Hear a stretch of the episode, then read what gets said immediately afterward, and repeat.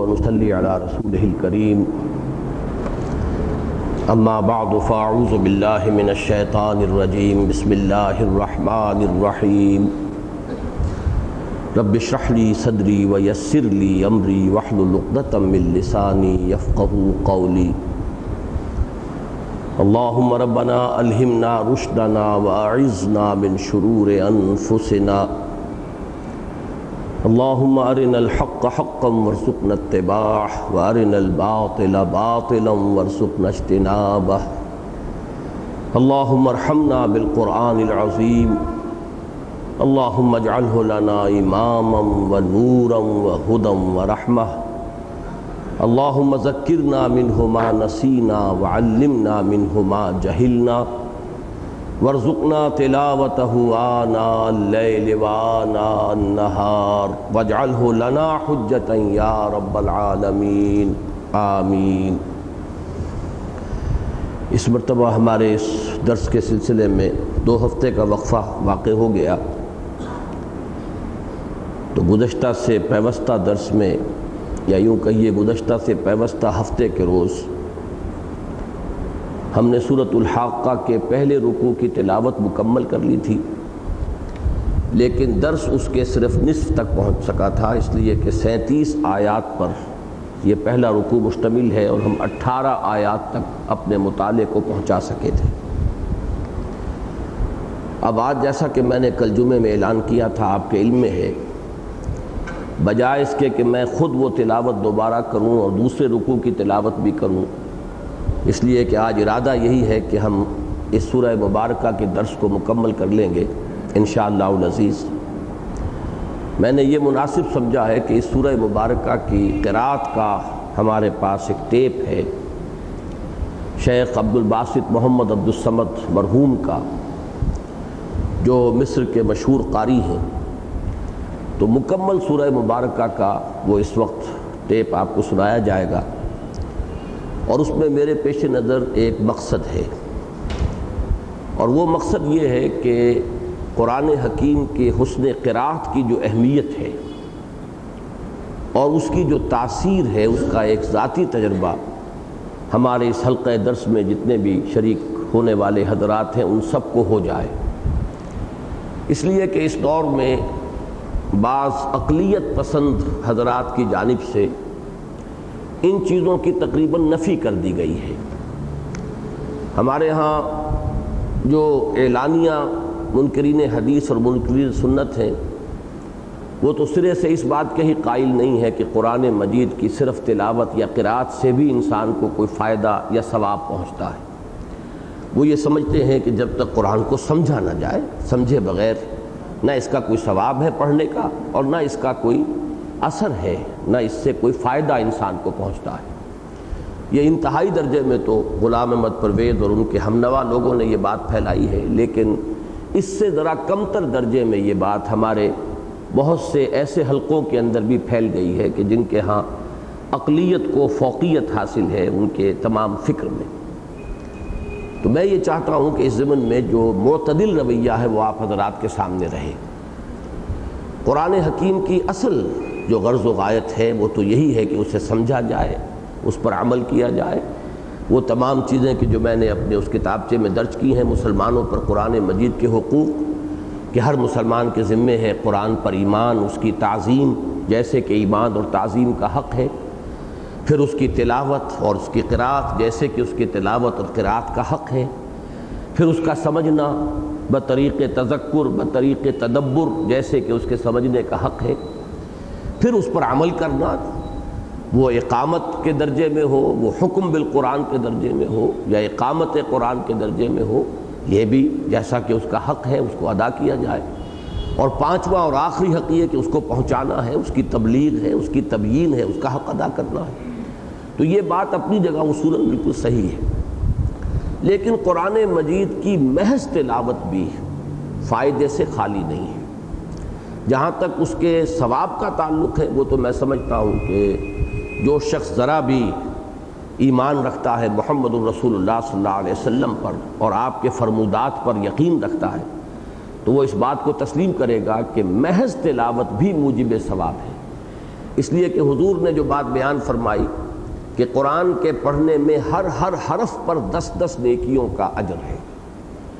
اور پھر آپ نے وضاحت یہ فرمائی کہ میں یہ نہیں کہتا کہ الف لام میم یہ ایک حرف ہے، بلکہ یہ تین حروف ہیں، الف لام میم۔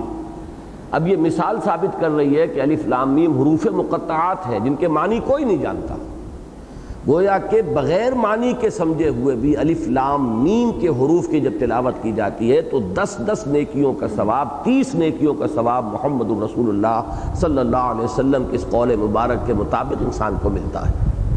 تو ہماری اقلیت اپنی جگہ پر ہے اور ہمیں ظاہر بات ہے کہ محمد الرسول اللہ صلی اللہ علیہ وسلم کے فرمودات پر یقین رکھنا ہے اور اسی پر در حقیقت سارے ہمارے ایمان کا دار و مدار ہے۔ باقی اس سے آگے بڑھ کر حضور کے ارشادات میں بڑی وضاحت کے ساتھ یہ بات آئی ہے کہ قرآن مجید کو اچھی سے اچھی آواز میں، حسن صوت کے ساتھ، بلکہ لفظ غنا استعمال ہوا ہے، اس کو پڑھنے کی کوشش کی جائے۔ یہ بصیغ امر بھی آیا ہے۔ زین القرآن اب اسوات قرآن کو اپنی آوازوں سے مزین کرو۔ اگر اللہ نے کسی کو حسن صوت کی نعمت عطا فرمائی ہے، اچھی آواز دی ہے، تو قرآن کو اچھی سے اچھی آواز میں پڑھے۔ اب یہ زین القرآن اب اسوات یہ امر ہے۔ یہ ایک حکم ہے جو محمد الرسول اللہ صلی اللہ علیہ وسلم کی طرف سے آ رہا ہے۔ ایک مرتبہ اسی طرح تشویق کے انداز میں، ترغیب کے انداز میں، تحسین کے انداز میں آپ نے حضرت ابو موسیٰ عشری سے فرمایا رضی اللہ تعالیٰ عنہ۔ ایک رات کو آپ حضور صلی اللہ علیہ وسلم دورہ فرما رہے تھے مدینہ منورہ میں، مختلف گلیوں میں، اپنے ساتھیوں کے احوال کا جائزہ لینے کے لیے۔ تو حضرت ابو موسیٰ عشری نماز پڑھ رہے تھے اور اس میں قرآن پڑھ رہے تھے قرات کر رہے تھے۔ تو حضور گھر کے، ان کے گھر کے باہر کھڑے ہو کر بہت دیر تک سنتے رہے۔ اور یہ حدیث سمجھ میں نہیں آ سکتی جب تک کہ یہ سامنے نہ ہو کہ وہاں گھر چھوٹے چھوٹے ہوتے تھے، ایک ایک حجرا تو کوئی شخص اگر آواز سے تلاوت کر رہا ہے اپنے گھر میں، تو باہر گلی میں کھڑا ہوا ایک شخص جو ہے، وہ اس کو بالکل صاف اس کی سماعت کر سکتا ہے، استماع کر سکتا ہے۔ تو کافی دیر تک حضور سنتے رہے۔ اب صبح جب فجر میں ملاقات ہوئی، تو حضور نے تحسین آمیز انداز میں فرمایا، یا ابا موسا ان کا قد اوتی تا مزمارن مضامیر آل داود۔ اے ابو موسیٰ، آپ کو تو اللہ نے آل داود کے سازوں میں سے ایک ساز عطا فرمایا۔ حضرت داود جو ہے، علیہ السلاۃ والسلام، ان کے بارے میں خاص طور پر آتا ہے کہ حسن صوت اللہ نے انہیں عطا فرمایا تھا۔ اور وہ جب حمد کے ترانے الاپتے تھے، جنہیں آپ کہتے ہیں small hours of the morning یعنی رات کے پچھلے پہر، تین چار، وہ تہجد کا وقت جو ہے تو قرآن مجید میں بیان کیا گیا ہے کہ اس کی تاثیر یہ ہوتی تھی کہ پہاڑ وجد میں آ جاتے تھے، پرندے بھی ان کے ساتھ شرکت کرتے تھے۔ تو یہ اللہ نے ایک تاثیر رکھی ہے آواز کے اندر۔ حسن صوت کی اپنی ایک تاثیر ہے۔ یہی حسن صوت کی تاثیر ہے جس نے دنیا میں موسیقی کی شکلیں اختیار کی ہیں۔ تو موسیقی کے اندر جو اثر ہے، در حقیقت وہ اپنی جگہ پر کلیتاً غلط نہیں ہے۔ صرف یہ ہے کہ اس کا صحیح استعمال ہوگا۔ وہ وہ موسیقی جو اللہ تعالیٰ نے قرآن میں رکھ دی ہے۔ یہ ایک ملکوتی غنا ہے، صوتی آہنگ ہے۔ اس میں ایک ردم ہے، اس کے اندر الفاظ اور قوافی میں، خاص طور پر سورہ حاقہ میں میں نے نوٹ کرایا تھا۔ کس طرح ان قوافی کے اندر جو ہے یکسانیت پیدا کی گئی ہے۔ بسا اوقات ہا جو ہے یہاں باقیہ، اب یہاں پر ہا جو آ رہی ہے وہ اضافی طور پر آ رہی ہے، لیکن اس لیے آ رہی ہے کہ اس کا صوتی آہنگ جو ہے وہ برقرار رہے۔ تو ردم ہے، صوتی آہنگ ہے، اس کے اپنے اندر ایک اپنی موسیقی ہے، ایک انٹرنزک میوزک ہے قرآن کا۔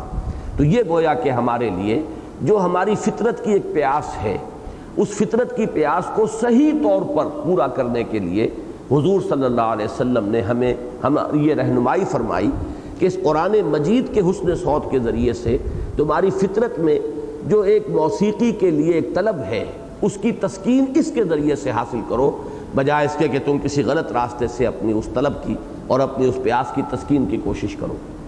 تو میں نے آپ کو ایک تو قول آپ کا جو امر پر مشتمل ہے، پھر ایک تحسین کا انداز، اس پر پھر ایک اور ہے ترہیب اور زجر کا انداز۔ فرمایا ملم یتغن بالقرآن فلح سمنا جو شخص قرآن مجید کو اچھی سے اچھی آواز میں، غنائی انداز میں پڑھنے کی کوشش نہیں کرتا، وہ ہم میں سے نہیں ہے۔ اب یہ جو ہے اس کے اندر زجر کا پہلو ہے، اس کے اندر تو ترہیب کا انداز ہے۔ تو یہ تمام چیزیں اگر آپ سامنے رکھیں گے، اسی طریقے سے وہ حدیث جس پر میں نے اپنے اس کتاب سے کا اختتام کیا ہے۔ حضرت عبیدہ ملیکی رضی اللہ تعالیٰ عنہ سے جو مروی ہے کہ حضور نے فرمایا کہ یا اہل القرآن لا تتوسد القرآن۔ اے قرآن والو، قرآن کو تکیہ نہ بنا لو۔ وطلوہ حق تلاوت ہی فی آنائی لیل والنہار اس کی تلاوت کیا کرو، جیسے کہ اس کی تلاوت کا حق ہے رات کے اوقات میں بھی، دن کے اوقات میں بھی۔ وفشو ہو اس کو پھیلاؤ، عام کرو، افشا کرو، چھپاؤ نہیں، بلکہ یہ کہ اسے دوسروں تک پہنچاؤ۔ وہ تغناؤ ہو اور اس کے ساتھ غنا، اور ایک جو اس کے اندر ایک انٹرنزک میوزک ہے، اس کا اپنا، ایک اس کی ملکوتی جو موسیقی ہے اس کو بھی بروئے کار لانے کی کوشش کرو، اس کو بھی ظاہر کرو، وہ تغناؤ ہو۔ وہ تدبروفی ہے اور آخری بات یہ کہ اس پہ تدبر کرو، غور و فکر کرو، سمجھو۔ اس سے لعلکم تفلحون۔ یہ اگر کام کرو گے قرآن کے ساتھ، تو امید ہے کہ تم فلاح پاؤ گے۔ تو اس میں بھی وہ تغنا ہو کا لفظ موجود ہے۔ تو اس اعتبار سے اب میں اپنا ایک ذاتی تجربہ جو میں نے پہلے بھی بارہا نقل کیا ہے، آج چونکہ اس موضوع پر میں خاص طور پر یہ نشست منعقد کر رہا ہوں۔ اس لیے اسے بھی میں ریکارڈ پر لے آنا چاہتا ہوں۔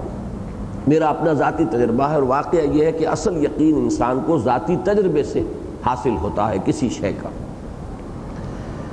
مجھے ایک زمانہ تھا جبکہ بلکہ یوں کہیے کہ ایک زمانے تک سورہ رحمان اور سورہ واقعہ سے کچھ ذہنی بود تھا۔ اس کی وجہ یہ ہے کہ اس میں حور و قصور اور غلمان اور وہ کھانے پینے کی چیزیں یوں کہیے کہ حصی لذتیں جو ہو سکتی ہیں سینشول گریٹیفیکیشن والی چیزیں، ان کا ذکر ہے جنت کی نعمتوں کا۔ طبیعت میں ایک انقباس پیدا ہوتا تھا کہ یہ تو در حقیقت انسان کا جو بیسر سیلف ہے، اس کا جو اینیمل جو اسپیکٹ ہے انسان کے وجود کا، یہ اس کی دلچسپی کی چیزیں ہیں۔ قرآن مجید ان کو اتنی اہمیت سے بیان کر رہا ہے۔ تو طبیعت میں ایک انقباس اور ایک ذہنی اور نفسیاتی سا حجاب تھا، میرے اور ان دو صورتوں کے بابین۔ ویسے تو یہ کہ تذکرہ قرآن مجید میں اور دوسرے مقامات پر بھی ہے جنت کی نعمتوں کا، لیکن یہ ہے کہ صورت الدہر میں ہے یا اور مختلف مقامات پر ہے۔ لیکن یہ کہ ان دو صورتوں میں خاص طور پر سورہ رحمان کا جو طویل ترین رکوع ہے، تیسرا رکوع، اور سورہ واقعہ کے ابتدا میں جو آیات آئی ہیں، تقریباً نصف سورہ جو ہے مشتمل ہے اسی پر۔ تو یہ حجاب تھا اور مجھے اس پر ایک الجھن بھی تھی، طبیعت کو ایک کوف تھی کہ کیا وجہ ہے۔ قرآن مجید کی ان اہم صورتوں سے اس طرح کا ایک حجاب کا معاملہ جو ہے محجوب ہونا یہ کوئی اچھی علامت تو نہیں۔ تو میری یہ خوش خوش قسمتی ہے۔ جب صدر ناصر صاحب آئے تھے سن انسٹھ میں پاکستان کے دورے پر، ان کے ساتھ قاری آئے تھے، قاری محمود خلیل حسری رحمہ اللہ۔ میں چونکہ ان کا بہت قائل ہوں اور ان کے قرآت اور ان کی حسن قرآت اور اس کے اندر صحت کا برقرار رکھنا اور ہرگز کسی تکلف سے کام نہ لینا۔ یہ میں نے جس قدر ان میں پایا ہے، کسی اور قاری میں نہیں پایا۔ انہوں نے اس وقت کراچی میں چونکہ آئے تھے صدر ناصر صاحب کے ساتھ، تو مختلف محفلوں میں انہوں نے صورتیں پڑھی، ان میں صورت الرحمن بھی پڑھی۔ میں سن باسٹھ میں کراچی منتقل ہوا تھا عرضی طور پر مجھے وہاں جا کر وہ ریکارڈ ملا۔ میں نے سنا اور میں نے بارہا یہ عرض کیا ہے کہ ابھی تک مجھے یاد ہے کہ میں نے ایسے محسوس کیا تھا اس قرآت کو سنتے ہوئے کہ جیسے دل پر کوئی پردہ تھا اور وہ اترتا چلا گیا۔ یہ میرا ذاتی احساس ہے، جس کے تحت میں یہ اب یقین کے ساتھ کہہ سکتا ہوں کہ الفاظ کے معنی تو مجھے پہلے بھی معلوم تھے۔ الفاظ کے معنی جو ہے، اس کے رات کو سن کر کوئی بدل نہیں گئے۔ اس کے اندر کوئی میرے لیے کوئی انٹلیکچول کوئی دلیل، کوئی منطقی، کوئی فلسفیانہ دلیل نہیں تھی۔ لیکن یہ کہ اس حسن قرآت جو ہے، اس کی اپنی ایک تاثیر ہے۔ آج کل آپ کو معلوم ہے دنیا میں اصطلاحات جو ہیں مروج ہیں ایکسٹرا سینسری پرسیپشن کہ ایک تو ہمیں معلومات حاصل ہوتی ہیں اپنے حواس خمسہ کے ذریعے سے۔ لیکن آج ثابت ہو چکا ہے کہ انسان کو بہت سی معلومات جو ہیں حاصل ہوتی ہیں جو ان حواس خمسہ سے ماورا کوئی حص ہے ہمارے اندر، وہ ایکسٹرا سینسری پرسیپشن کہلاتی ہے اسی طرح آج میں سوچ رہا تھا کہ ایک لفظ اگر مجھے اصطلاح وضع کرنے کی اجازت ہو تو ایک تو ہے انسان کے ذہن کا اثر قبول کرنا منطقی طور پر دلیل سے، استدلال سے، برہان سے۔ یہ تو گویا کہ انٹلیکچول امپریشن ہے جو انسان حاصل کرتا ہے کسی چیز کا تأثر اپنے تعقل کے ذریعے سے۔ لیکن کوئی نہ کوئی ایکسٹرا انٹلیکچول امپریشن بھی انسان میں ہے کہ وہ اس کے عقل اور تعقل اور اس کے فہم اور اس کی منطق اس سے ماورہ کوئی تاثیر ہے، جیسے کہ موسیقی کی تاثیر ہے۔ ایسے ہی قرآن مجید کی اپنی ایک تاثیر ہے کہ یہ گویا کہ انسان کے وجود کے اندر اترتا ہے۔ اب یہ لفظ چونکہ میری زبان سے نکلا ہے تو علامہ اقبال کا شعر بھی یاد آ گیا، چوں بجاں در رفت، جاں دیگر شود اصل شے تو یہ ہے کہ قرآن ہمارے اندر اتر جائے۔ چوں بجاں در رفت، جب یہ قرآن کسی کے اندر اتر جاتا ہے، جاں دیگر شود وہ جان اور ہی ہو جاتی ہے، بدل جاتی ہے یعنی اندر باطن میں ایک انقلاب آ جاتا ہے۔ تو انسان کے باطن میں قرآن کے اترنے کا ایک پروسیس تو وہی ہے کہ آپ عقل سے اسے سمجھیں، غور کریں، تعقل کے ذریعے سے، تفہم کے ذریعے سے اس کو اپنے اندر اتاریں۔ لیکن یہ کہ اس کے علاوہ بھی کوئی نہ کوئی چینلز ہیں انویزیبل امپرسیپٹیبل کہ جن کے ذریعے سے قرآن ہمارے اندر اترتا ہے۔ یہ اترنے کا ایک ذریعہ جو ہے اس نے قرآت بھی ہے، جس کا کہ میں نے تجربہ محسوس کیا۔ اور میں پھر یہ عرض کر دوں کہ میں اسے اپنی بہت بڑی خوشبختی سمجھتا ہوں۔ کہ چند سالوں کے بعد جب میں لاہور میں آ کر سیٹل ہو چکا تھا، سن چھیاسٹھ کے بعد، غالباً یہ اڑسٹھ انہتر کی بات ہے کہ قاری محمود خلیل حسری رحمہ اللہ دوبارہ آئے پاکستان۔ اب وہ آئے تھے اپنے طور پر صدر ناصر نہیں، بلکہ چونکہ پہلی اس وزٹ کے بعد پاکستان میں جو مصری قرآت ہے وہ انٹروڈیوس ہو چکی تھی۔ اس سے پہلے تو ہم واقف ہی نہیں تھے۔ ہم تو ہمارے جو یہیں کے پانی پتی انداز کی قرآت ہے، صرف اسی سے واقف تھے۔ مصری قرآت سے تو یہاں تعارف ہی ہوا ہے اصل میں اس دورے کے بعد جبکہ صدر ناصر صاحب کے ساتھ قاری محمود خلیل حسری کی آمد ہوئی۔ لیکن اس کے بعد بہرحال چرچا بڑھ گیا تھا اور پھر بہت سی محفلیں ہوئی ہیں، ان کو خصوصیت کے ساتھ بلایا گیا ہے۔ تو یہی جامع اشرفیہ میں ان کی ایک محفل ہوئی۔ قاری عبد الباسط بھی تھے اور محمود خلیل حسری بھی تھے۔ وہاں مجھ پر اللہ کا یہ کرم ہوا کہ انہوں نے سورہ واقعہ کو منتخب کیا۔ اور یہی دو صورتیں تھیں جن کے بارے میں میں نے عرض کیا، وہی کیفیت مجھے الحمدللہ اس قرآت کو سن کر، بارہا پھر بعد میں سنی ہے، تو وہ جو ایک حجاب سا تھا دور ہوا ہے محض اس حسن قرآت کے ذریعے سے۔ یہ میرا تجربہ ہے۔ اس میں بس آخری بات میں اور عرض کر دوں، پہلے بھی تذکرہ ہوا ہے۔ اللہ تعالیٰ کی مختلف قوموں پر مختلف عنایتیں ہیں، مختلف دین ہے اللہ کی۔ آرا کے آ دہند، اینا دہند۔ کسی کو وہ نعمت دی ہے تو یہ نہیں دی ہے، کسی کو یہ دی ہے تو وہ نہیں دی ہے۔ اسی طرح قرآن مجید کے بارے میں ایک کہاوت ہے۔ وہ کہاوت، اس میں پہلی بات تو یہ کہ قرآن نازل ہوا حجاز میں۔ ظاہر بات ہے، مکی صورتیں، مدنی صورتیں، یہ سب قرآن مجید کا نزول کہاں ہو رہا ہے؟ یا تبوک کے لیے آتے جاتے قرآن نازل ہوا، یا طائف کے سفر پر آتے جاتے، یہ سب حجاز ہے، ایک ہی ملک ہے یہ۔ عربین پیننسولا کا ایک خاص حصہ ہے جسے ہم حجاز کہتے ہیں۔ قرآن نازل ہوا حجاز میں۔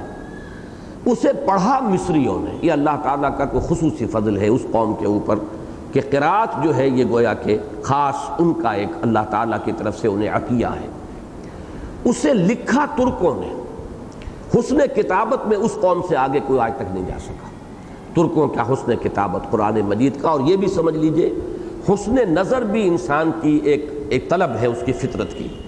تو حسن نظر میں جہاں پر یہ جو مناظر ہیں فطرت کے، وہ ہماری اس پیاس کی تسکین کا ذریعہ بنتے ہیں۔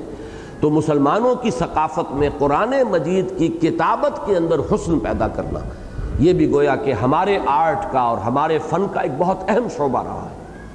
اور اس کے بعد ایک چیز ایڈ کی گئی ہے کہ اس کو سمجھا ہندیوں نے یہ کہا جا سکتا ہے کہ شاید ہندیوں نے یعنی ہندیوں سے مراد انڈو پاکستانی بر عظیم پاک و ہند کے لوگ، تو شاید یہ مسل انہوں نے گھڑی ہے اپنے ذوق کے لیے اور اپنی مدح خود کے لیے یہ ایک گمان ہو سکتا ہے۔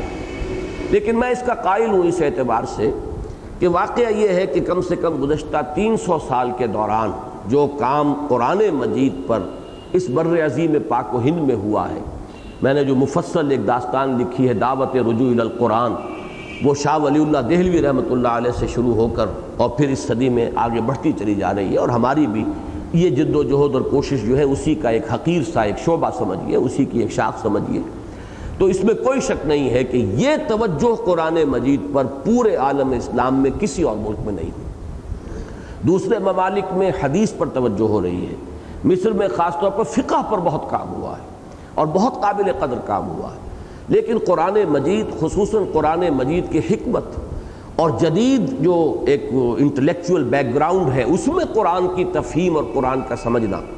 یہ تو میں سمجھتا ہوں کہ اس میں میرے نزدیک چونکہ چوٹی پر علامہ اقبال ہیں، چاہے وہ مفسر نہ ہو۔ میں نہ عارف، نہ مجدد، نہ محدث، نہ فقیح لیکن یہ ہے کہ قرآن مجید کی عظیم ترین تعبیرات اس دور کی علمی سطح کے مطابق علامہ اقبال نے کی ہیں۔ تو یہ کام جو ہے، جس طریقے سے یہاں ہوا اور کہیں نہیں ہوا اور میں جب آج سوچ رہا تھا تو مجھے علامہ کا ایک اور شعر بھی یاد آ رہا تھا کہ عطا مومن کو پھر درگاہ حق سے ہونے والا ہے۔ شکوہ ترکمانی، ذہن ہندی، نطق عرابی عربوں کی جو خاص شے ہے وہ ان کا نطق ہے، ان کا قادر الکلام ہونا ہے۔ اسی وجہ سے انہیں غرہ بھی تھا اپنے قادر الکلام ہونے پر اور پوری دنیا کے وہ عجم کہتے تھے کہ یہ گونگے لوگ ہیں۔ انہیں بولنا ہی نہیں آتا۔ شعر ہمارا شعر ہے، خطابت ہماری خطابت ہے۔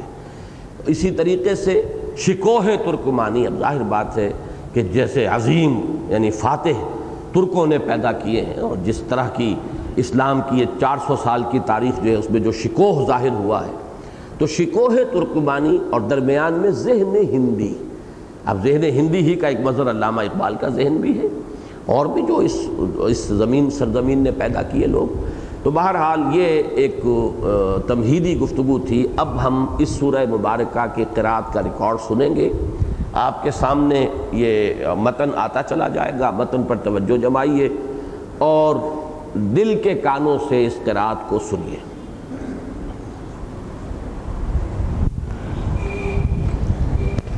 نہیں چلے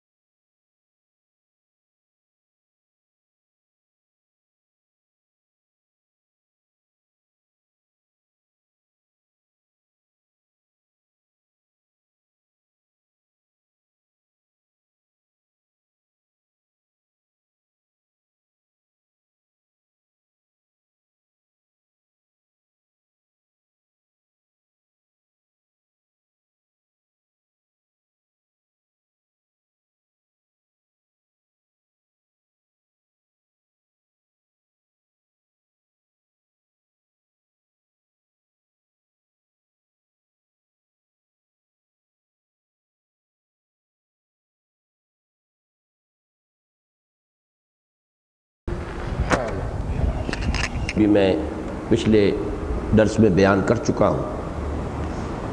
ان کا ایک اجمالی اعادہ آپ کے سامنے ہے۔ پہلی بات میں نے عرض کی تھی کہ اس سورہ مبارکہ کا جو اسلوب ہے، انداز ہے، وہ صورت القارعہ جو آخری پارے میں ہے، اس سے بڑی مشابہت رکھنے والا ہے۔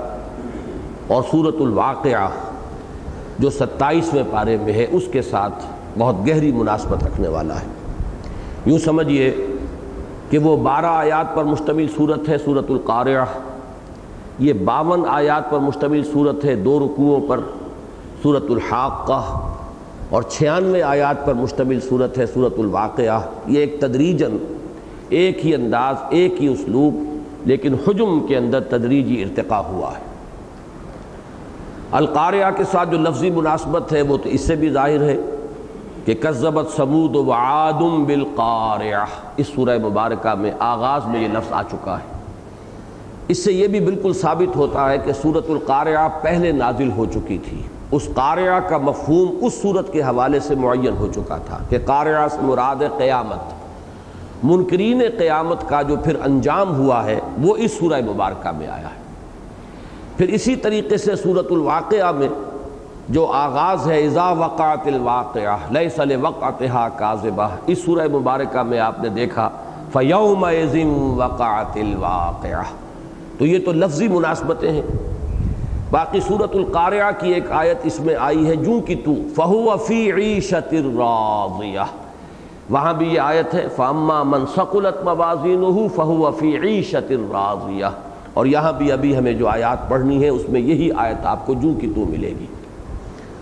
صورت الواقعہ کا آخری رکوع اور اس سورہ مبارکہ کا آخری یعنی دوسرا واقعہ کا آخری یعنی تیسرا اس میں تو بہت ہی گہری مناسبت ہے۔ وہاں بھی دو آیت قصبوں پر مشتمل ہے اور قرآن مجید کی عظمت کا بیان ہے۔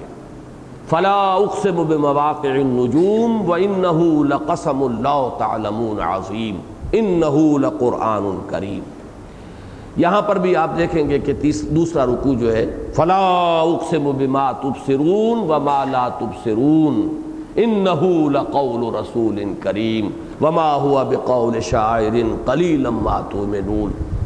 پھر اختتام دونوں رکوعوں کا ہے، فسبح بسم ربک العظیم دونوں میں یہ مضمون ہے انه لحق الیقین ان هذا له حق الیقین یہ سورہ واقعہ میں، اور انه لحق الیقین یہ سورہ حاقہ میں جو ہم پڑھ رہے ہیں۔ اور بھی بہت سی مناسبتیں ہیں، تو ایک تو یہ نوٹ کیجیے کہ یہ تین صورتیں تدریجن حجم کے اعتبار سے قامت میں، تو ان کے اندر ایک ارتقا ہوا ہے۔ مضامین میں بڑی گہری مناسبت ہے۔ البتہ جہاں تک جوڑے ہونے کی نسبت کا تعلق ہے، تو اس سورہ مبارکہ کا جوڑا ہے سورہ قلم۔ اور اس کے اندر جو مناسبتیں ہیں، وہ میں بیان کر چکا ہوں تفصیل سے۔ اجمالاً تذکرہ کر رہا ہوں کہ یہ جو نسبت زوجیت ہے دو حصوں پر مشتمل ہوتی ہے۔ ایک پہلو سے مشابہت ہونی ضروری ہے اور ایک پہلو سے ایک دوسرے کی تکمیل کرنے والا معاملہ۔ جیسے جوڑے جوڑے جتنے بھی اللہ نے بنائے ہیں، اب انسانوں میں مرد اور عورت یہ آپس میں جوڑے ہیں۔ تو ظاہر بات ہے، دونوں انسان ہیں، دونوں میں بہت سی چیزیں مشابہ ہیں، بلکہ اکثر چیزیں مشابہ ہیں۔ لیکن بعض پہلوؤں سے وہ ایک دوسرے کی تکمیل کرتے ہیں۔ تو نسبت زوجیت ان دو اجزاء پر ہمیشہ مشتمل ہوگی۔ تو سورہ نون جو سورہ قلم بھی کہلاتی ہے اور سورت الحاق کا اس میں مشابہت بھی بہت ہے اور ایک دوسرے کی تکمیل کا معاملہ بھی ہے۔ تکمیل کا معاملہ اس پہلو سے ہے کہ سورت النون میں یا سورت القلم میں امباء الرسل کا کوئی ذکر نہیں۔ جبکہ اس سورہ مبارکہ میں امباء الرسل پر تفصیلاً چھ اقوام کا ذکر جو ہے وہ موجود ہے۔ حضرت نوح کا سب سے آخر میں کیا گیا ہے۔ شروع میں عاد اور سمود کا ہے، درمیان میں فرعون، آل فرعون اور قوم قوم لوت اور جیسا کہ میں عرض کر چکا ہوں وجا فرعون و من قبل من قبل سے مراد ہے متصلاً جو قبل تھے آل فرعون سے یعنی قوم مدین، جن کی طرف کے حضرت شعیب بھیجے گئے۔ ان چھ اقوام کا ذکر ہوا ہے، چھ رسولوں کا بار بار قرآن مجید میں تذکرہ ہے، ان چھ کا یہاں تذکرہ موجود ہے۔ پھر وہاں قیامت کا فلسفہ تو آیا ہے، آخرت کا فلسفہ سورہ قلم میں۔ قیامت کے احوال نہیں بیان ہوئے، یہاں آپ نے دیکھا کہ قیامت کے احوال بیان ہوئے۔ یہ گویا کہ تکمیل کر رہی ہیں دونوں صورتیں ایک دوسرے کے مضامین کے حوالے سے۔ البتہ جو آخری مضمون ہے، آخری رکوع کا اس سورہ مبارکہ کے، اس کا بڑا گہرا معنوی ربط ہے اور مشابہت ہے جو سورہ نون کے ساتھ ہے۔ اس میں حضور کے مجنون ہونے کی نفی ہے۔ اس میں حضور کے شاعر اور کاہن ہونے کی نفی ہے اور اسی سے در حقیقت تکمیل ہوتی ہے اس بات رسالت محمدی کی صلی اللہ علیہ وسلم۔ یہی اعتراضات تھے، یہی اشتباہات تھے جو وارد کیے جا رہے تھے اور ان دونوں کی نفی کی گئی ان دونوں صورتوں کے اندر۔ تو جوڑے ہونے کے اعتبار سے ایک غیر اہم لیکن نمایاں نقطہ یہ بھی ہے کہ دونوں صورتیں بالکل ہم قامت ہیں۔ باون آیتوں پر مشتمل ہے سورہ قلم یا سورہ نون اور باون ہی آیات پر مشتمل ہے سورت الحاق کا بس صرف ان امور کو ذہن میں رکھیے۔ اب جو اٹھارہ آیتیں ہم پڑھ چکے ہیں، ان میں صرف یاد کر لیجیے کہ پہلی تین آیتوں میں تو سورت القاریہ کی طرح آغاز تمہید ہے۔ القاریہ ملقاریہ وما ادراک ملقاریہ الحاقہ ملحاقہ وما ادراک ملحاقہ وہ شدنی، وہ ہو پڑھنے والی، وہ کیا ہے وہ شدنی؟ اور آپ کو کیا خوب معلوم ہے کہ کیا ہے وہ شدنی؟ یا اے سامے تمہیں کیا معلوم کہ کیا ہے وہ شدنی؟ یہ میں تفصیل بیان کر چکا ہوں کہ وما ادراک ملحاقہ یہ دونوں معنی ہیں۔ اگر حضور کو مخاطب مانا جائے تو یہاں پر استحجاب کے انداز میں ہے کہ آپ کو خوب معلوم ہے، کیا خوب آپ جانتے ہیں کہ وہ قیامت کیا ہے۔ اور اگر ایک عام مخاطب کو مراد لیا جائے تو وہاں یہ ترجمہ ہوگا کہ تمہیں کیا معلوم کہ کیا ہے وہ قیامت جب آئے گی تو کیا ہوگا؟ وہ شدنی شے کیا ہے؟ وہ ہونے والا واقعہ کیا ہے؟ اس کے بعد اب وہ چھ اقوام جس میں میں نے ایک نقطہ عرض کیا تھا کہ ان چھ اقوام یا چھ انبیاء یا رسول کا جو ذکر قرآن میں آتا ہے، کہیں تو وہ آتا ہے ترتیب زمانی کے اعتبار سے۔ جیسے مثلا سورہ عراف میں۔ زمانی اعتبار سے پہلے حضرت نو آئیں گے۔ پھر حضرت حود جو قوم عاد کی طرف بھیجے گئے، پھر حضرت صالح جو قوم ثبوت کی طرف بھیجے گئے، پھر حضرت لوت جو عامورہ اور صدوم کی بستیوں کی طرف بھیجے گئے، پھر حضرت شعیب کے جو مدین کی طرف بھیجے گئے، پھر حضرت موسیٰ جو فرعون مصر کی طرف بھیجے گئے۔ تو ترتیب زمانی تو یہ ہے، اور بہت سی صورتوں میں آپ کو یہ ترتیب زمانی ملے گی۔ لیکن یہاں بالکل ایک ترتیب ایسی ہے کہ جس میں جب میں نے غور کیا تو یہ بات محسوس ہوئی کہ اس میں جغرافیائی ترتیب پیش نظر ہے۔ ان اقوام باعدہ کہلاتی ہیں یہ، عرب باعدہ یہ قومیں کہ جو بالکل جن کا نام و نشان مٹ گیا، کالم یغنو فیہا۔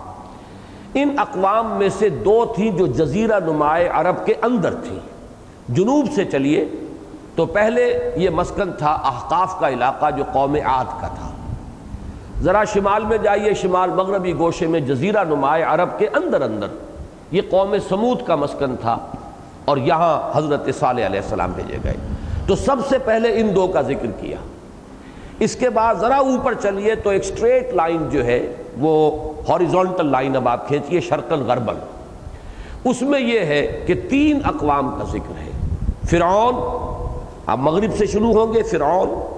اس کے بعد وہ من قبل حضرت شعیب کی قوم۔ یعنی مصر سے آپ چل رہے ہیں۔ تو مغرب سے مشرق کی طرف چلیں گے تو پہلے مصر میں قوم فرعون تھی جس کی طرف حضرت موسیٰ بھیجے گئے۔ ذرا سنائی پیننسولا کراس کر کے آ جائیے خلیج اقبا کا، جو مشرقی کنارہ ساحل ہے، وہاں آباد تھے مدین کی قوم۔ ذرا اس سے اور شرکن چلے جائیے۔ تو یہ جو ڈیڈ سی ہے بحرہ مردار، اس کے ساحل پر وہ بستیاں تھیں، آمورہ اور صدوم کی، جس کی طرف حضرت لوت علیہ السلام بھیجے گئے۔ اب پھر شمال کی طرف پیش قدمی کیجیے۔ تو یہ جو علاقہ ہے، جو آج کل کا کردستان کہلاتا ہے، جہاں عراق اور ایران اور شام اور ترکی اور روس پانچ ممالک مل جاتے ہیں۔ یہ علاقہ ہے جو مسکن تھا قوم نوح کا، تو یہ گویا کہ سب سے شمال میں۔ تو یہ ترتیب ہے جس کے تحت کہ ان چھ اقوام کا یہاں اس سورہ مبارکہ میں ذکر ہے۔ اس کے بعد احوال قیامت، اس کا نقشہ کھینچا گیا ہے۔ اب اس کے بعد جو ہے، اب ہم جو شروع کر رہے ہیں، وہ یہ کہ جو آیت ہم نے اٹھارہویں پڑھی تھی یوم تو ردول اللہ تخفا منکم خافیہ، جب وہ قیامت واقع ہو جائے گی فیوم وقعت الواقعہ، وہ واقعہ ہو جائے گا، اور پروردگار کہ عرش کو اٹھائے ہوئے ہوں گے آٹھ فرشتے، اور آسمان بھی پھٹ جائے گا، اور وہ بالکل بھربرا نظر آ رہا ہوگا کہ اس کی کوئی حیثیت نہیں جو اس وقت بہت مضبوط نظر آ رہا ہے، اور فرشتے بھی کناروں پر ہوں گے، پھر تمہاری پیشی ہوگی۔ یوم تو ردون عرض کرنا ہے، پیش کرنا۔ عرضی ہم کہتے ہیں، جب کسی کے سامنے کوئی ہم اپنی درخواست پیش کرتے ہیں، تو وہ عرضی ہے۔ تو تم پیش کیے جاؤ گے، تمہاری پیشی ہوگی عدالت خداوندی میں۔ یوم تو ردون لا تخفا منکم خافیہ۔ اور تمہاری کوئی شے بھی مخفی نہیں رہے گی۔ تمہارا کوئی عمل، تمہارا کوئی ارادہ، تمہاری کوئی نیت، تمہارے عزائم تمہاری امنگیں جو دل کی دل ہی میں رہ گئیں، حسرتیں جو دل کی دل میں رہ گئیں، کوئی اور واقف ہو نہ ہو، تم خود بھی شعوری طور پر ان کو جانتے ہو یا نہ جانتے ہو، ہر شے سامنے آ جائے گی، واضح ہو جائے گی، لا تخفا منکم خافیہ۔ جیسے کہ قرآن مجید میں بارہا آیا ہے، فمن یعمل مسقال ذرت خیر یرا فمن یعمل مسقال ذرت شر یرا ذرے کے ہم وزن نیکی کمائی ہوگی تو دیکھ لو گے۔ اور ذرے کے ہم وزن اگر کوئی بدی کمائی ہوگی تو وہ بھی سامنے آ جائے گی۔ یا جیسے سورہ کہف میں نقشہ کھینچا گیا ہے کہ لوگ گھبرا جائیں گے، حیران ہو جائیں گے۔ جب وہ کتاب لا کر رکھ دی جائے گی وہ الکتاب اعمال نامہ، تو لوگ کہیں گے، ما لحاظ الکتاب لا یغادر صغیرتم ولا کبیرتن اللہ احصاها یہ کیسا اعمال نامہ ہے؟ اس نے چھوٹی سی چھوٹی چیز کو بھی مائنیوٹس ڈیٹیلز کو بھی اومٹ نہیں کیا ہے۔ سب کو اللہ اپنے محفوظ رکھا ہوا ہے۔ جو آج ہمارے لیے بہت آسان ہے۔ واقعہ یہ ہے کہ قرآن مجید میں جو غیب کی یہ خبریں دی گئی ہیں، آپ کو اپنی یہ خوش بختی سمجھنی چاہیے کہ آپ اس دور میں پیدا ہوئے ہیں۔ جبکہ ان چیزوں کا ماننا بہت آسان ہو گیا ہے۔ آج سے دو سو، چار سو، پانچ سو برس پہلے بالکل جس کو ایپسلیوٹ ایمان بالغیب کہتے ہیں کہ چونکہ اللہ نے کہا ہے، رسول نے پہنچایا ہے، ہم مانتے ہیں۔ اس کے سوا کوئی چارہ نہیں تھا۔ کہ کیسے محفوظ ہو جائیں گے اعمال؟ کیسے ایک ایک حرف جو ہے وہ کہیں محفوظ ہو جائے گا؟ آج ہم جا دیکھ رہے ہیں اپنے سامنے۔ آپ کے سامنے ٹیپ ریکارڈ ہے۔ عبد الباسط کا انتقال ہو چکا ہے، اس کا ریکارڈ موجود ہے۔ اس کی آواز کا کون سا زیر و بم ہے کہ جو گم ہوا ہے؟ وہ زیر و بم بھی محفوظ ہے۔ ایک ایک اس کی صوت، صوتی آہنگ کی جو بھی اس کے اندر اس کی جو بھی اس کا کمال فن کہیے، اس کی ریاضت اور جو ریاض اس نے کیا ہے، اس کے جو مظاہر ہیں، سب سامنے ہیں۔ تو آواز ریکارڈ ہو رہی ہے، تصاویر ریکارڈ ہو رہی ہیں، یہاں بیٹھے آپ امریکہ کے منظر دیکھ رہے ہیں۔ معلوم ایسا ہوتا ہے کہ آج تو ہم یہ کہہ سکتے ہیں کہ وہ کتاب جس کا نقشہ کھینچا گیا ہے سورہ کاف میں، وہ کوئی بہت ہی ہیوج کوئی بہت جوائنٹ کمپیوٹر ہے، جس میں بس ایک بٹن دبے گا اور آپ کی فلم شروع ہو جائے گی کہ یہ ہے آپ کی زندگی کی فلم۔ اور یہ ہے آپ کے ساتھ آپ کے اور کوئی ایسے بھی ہوں گے کہ جس سے آپ کی نیتیں بھی آج اگر ہمارے پاس ایسے آلے آ گئے ہیں جن سے کسی کے جھوٹے اور سچے ہونے کا ہم اندازہ کر لیتے ہیں، دماغ میں جو ویوز اٹھتی ہیں ان کو ریکارڈ کر لیتے ہیں۔ تو دل کے اندر چھپی ہوئی امنگیں اور ارادے اور نیتیں جو ہیں، کیا جبکہ یہ جیسے جیسے اور آگے بڑھے ہماری یہ ٹیکنالوجی تو ان چیزوں کو بھی اس دنیا کے اندر بھی ہم دیکھ لیں کہ کوئی نہ کوئی نقشہ جو ہے اس کا موجود ہے۔ تو آج ان چیزوں کا ماننا بہت آسان ہے۔ یوم تو ردون لا تخفا منکم خافیہ۔ اب اس کے بعد جیسا کہ قرآن مجید کی اکثر مکی صورتوں میں ہے، یہ دو انجام جن سے انسانوں کو دو چار ہونا ہے، اس کی شرح ہے۔ یہ چیزیں ظاہر بات ہے کہ ہمارے لیے متشابہات میں سے ہیں کہ ان کے ایگزیکٹ مفہوم کو اس وقت ہم نہیں سمجھ سکیں گے۔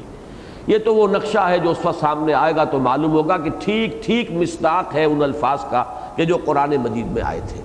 لہذا اس میں کسی زیادہ تفصیل میں جانے کی ضرورت نہیں ہے۔ یہ وہ چیزیں ہیں کہ جنہیں ہم مانتے ہیں۔ کل من اند ربنا۔ یہ ہمارے رب کی طرف سے ہے اور ہم اس پر ایمان رکھتے ہیں۔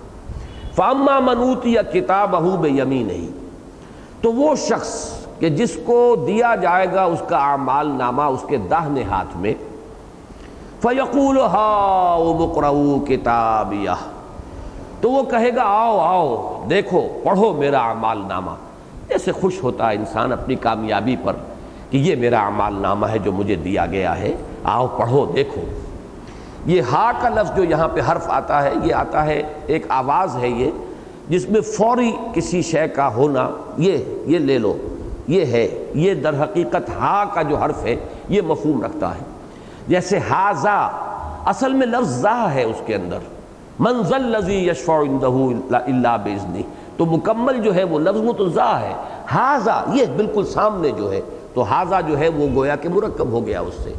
اسی طرح ہا ہونا حمیم ابھی آگے چل کر آئے گا۔ یہاں اب اس کے لیے کوئی اس کا دوست نہیں ہے، کوئی اس کا خیر خواہ نہیں ہے۔ تو ہا مقرو اقرو ہے اصل میں تو پڑھو، آؤ پڑھو۔ لیکن یہ بھی صوتی آہنگ کی ایک مثال آپ کے سامنے رکھ رہا ہوں کہ یہ ام کا جو اضافہ یہاں کیا گیا ہے، یہ در حقیقت اسی صوتی آہنگ میں جو خلا رہ جاتا ہے۔ ہا اقرؤ کتابیہ، یہ کوئی صوتی آہنگ نہیں بنے گا۔ ہا ام اقرؤ کتابیہ۔ تو یہ وہی جو میں نے آج خاص طور پر آپ کے سامنے رکھا ہے کہ قرآن مجید میں صوتی آہنگ کا بہت لحاظ ہے۔ اور اس سے خود اس کی اپنی ایک ملکوتی موسیقی، ایک ملکوتی غنا ہے جو وجود میں آیا ہے۔ اور جو لوگ اس سے محروم ہیں، در حقیقت وہ بہت بڑی نعمت سے محروم ہیں۔ اس کو تو باقاعدہ کلٹیویٹ کیجیے، اس کو اس کا ایک ذوق پیدا کیجیے اور اس سے آپ خود محسوس کریں گے کہ آپ کو کچھ حاصل ہو رہا ہے، چاہے عقلی طور پر، منطقی طور پر آپ نہ کہہ سکیں کہ کیا حاصل ہو رہا ہے، لیکن بہت کچھ حاصل ہو رہا ہے۔ مجھے نظم یاد آئی ہے، ڈیفوڈلز، یہ ہمارے میٹرک کے کورس میں پہلی نظم تھی۔ شاعر نے نقشہ یہ کھینچا ہے کہ ایک روز میں ایسے ہی سیر کرتا ہوا نکل گیا تو اچانک ایک پہاڑی پر میں چڑھا تو سامنے جو میں نے دیکھا وادی میں پھول تھے تختے کے تختے پھولوں کے ڈیفوڈلز۔ پھول تھے اور وہ ہوا میں لہلا رہے تھے۔ میں کھڑا رہا۔ I gazed and gazed but little thought میں دیکھتا رہا دیکھتا رہا۔ مجھے یہ خیال نہیں آیا what wealth the scene to me had brought کہ اس دیکھنے سے، اس منظر سے مجھے کتنی بڑی دولت نصیب ہوئی۔ آدمی نہیں سمجھ سکتا کوئی دولت نصیب ہوئی ہے، نہ کوئی پاؤنڈ ملے، نہ کوئی ڈالر ملے، کچھ بھی نہیں ملا۔ لیکن یہ کہ اس سے جو مجھے نعمت میسر آئی، اس وقت مجھے احساس نہیں ہوا۔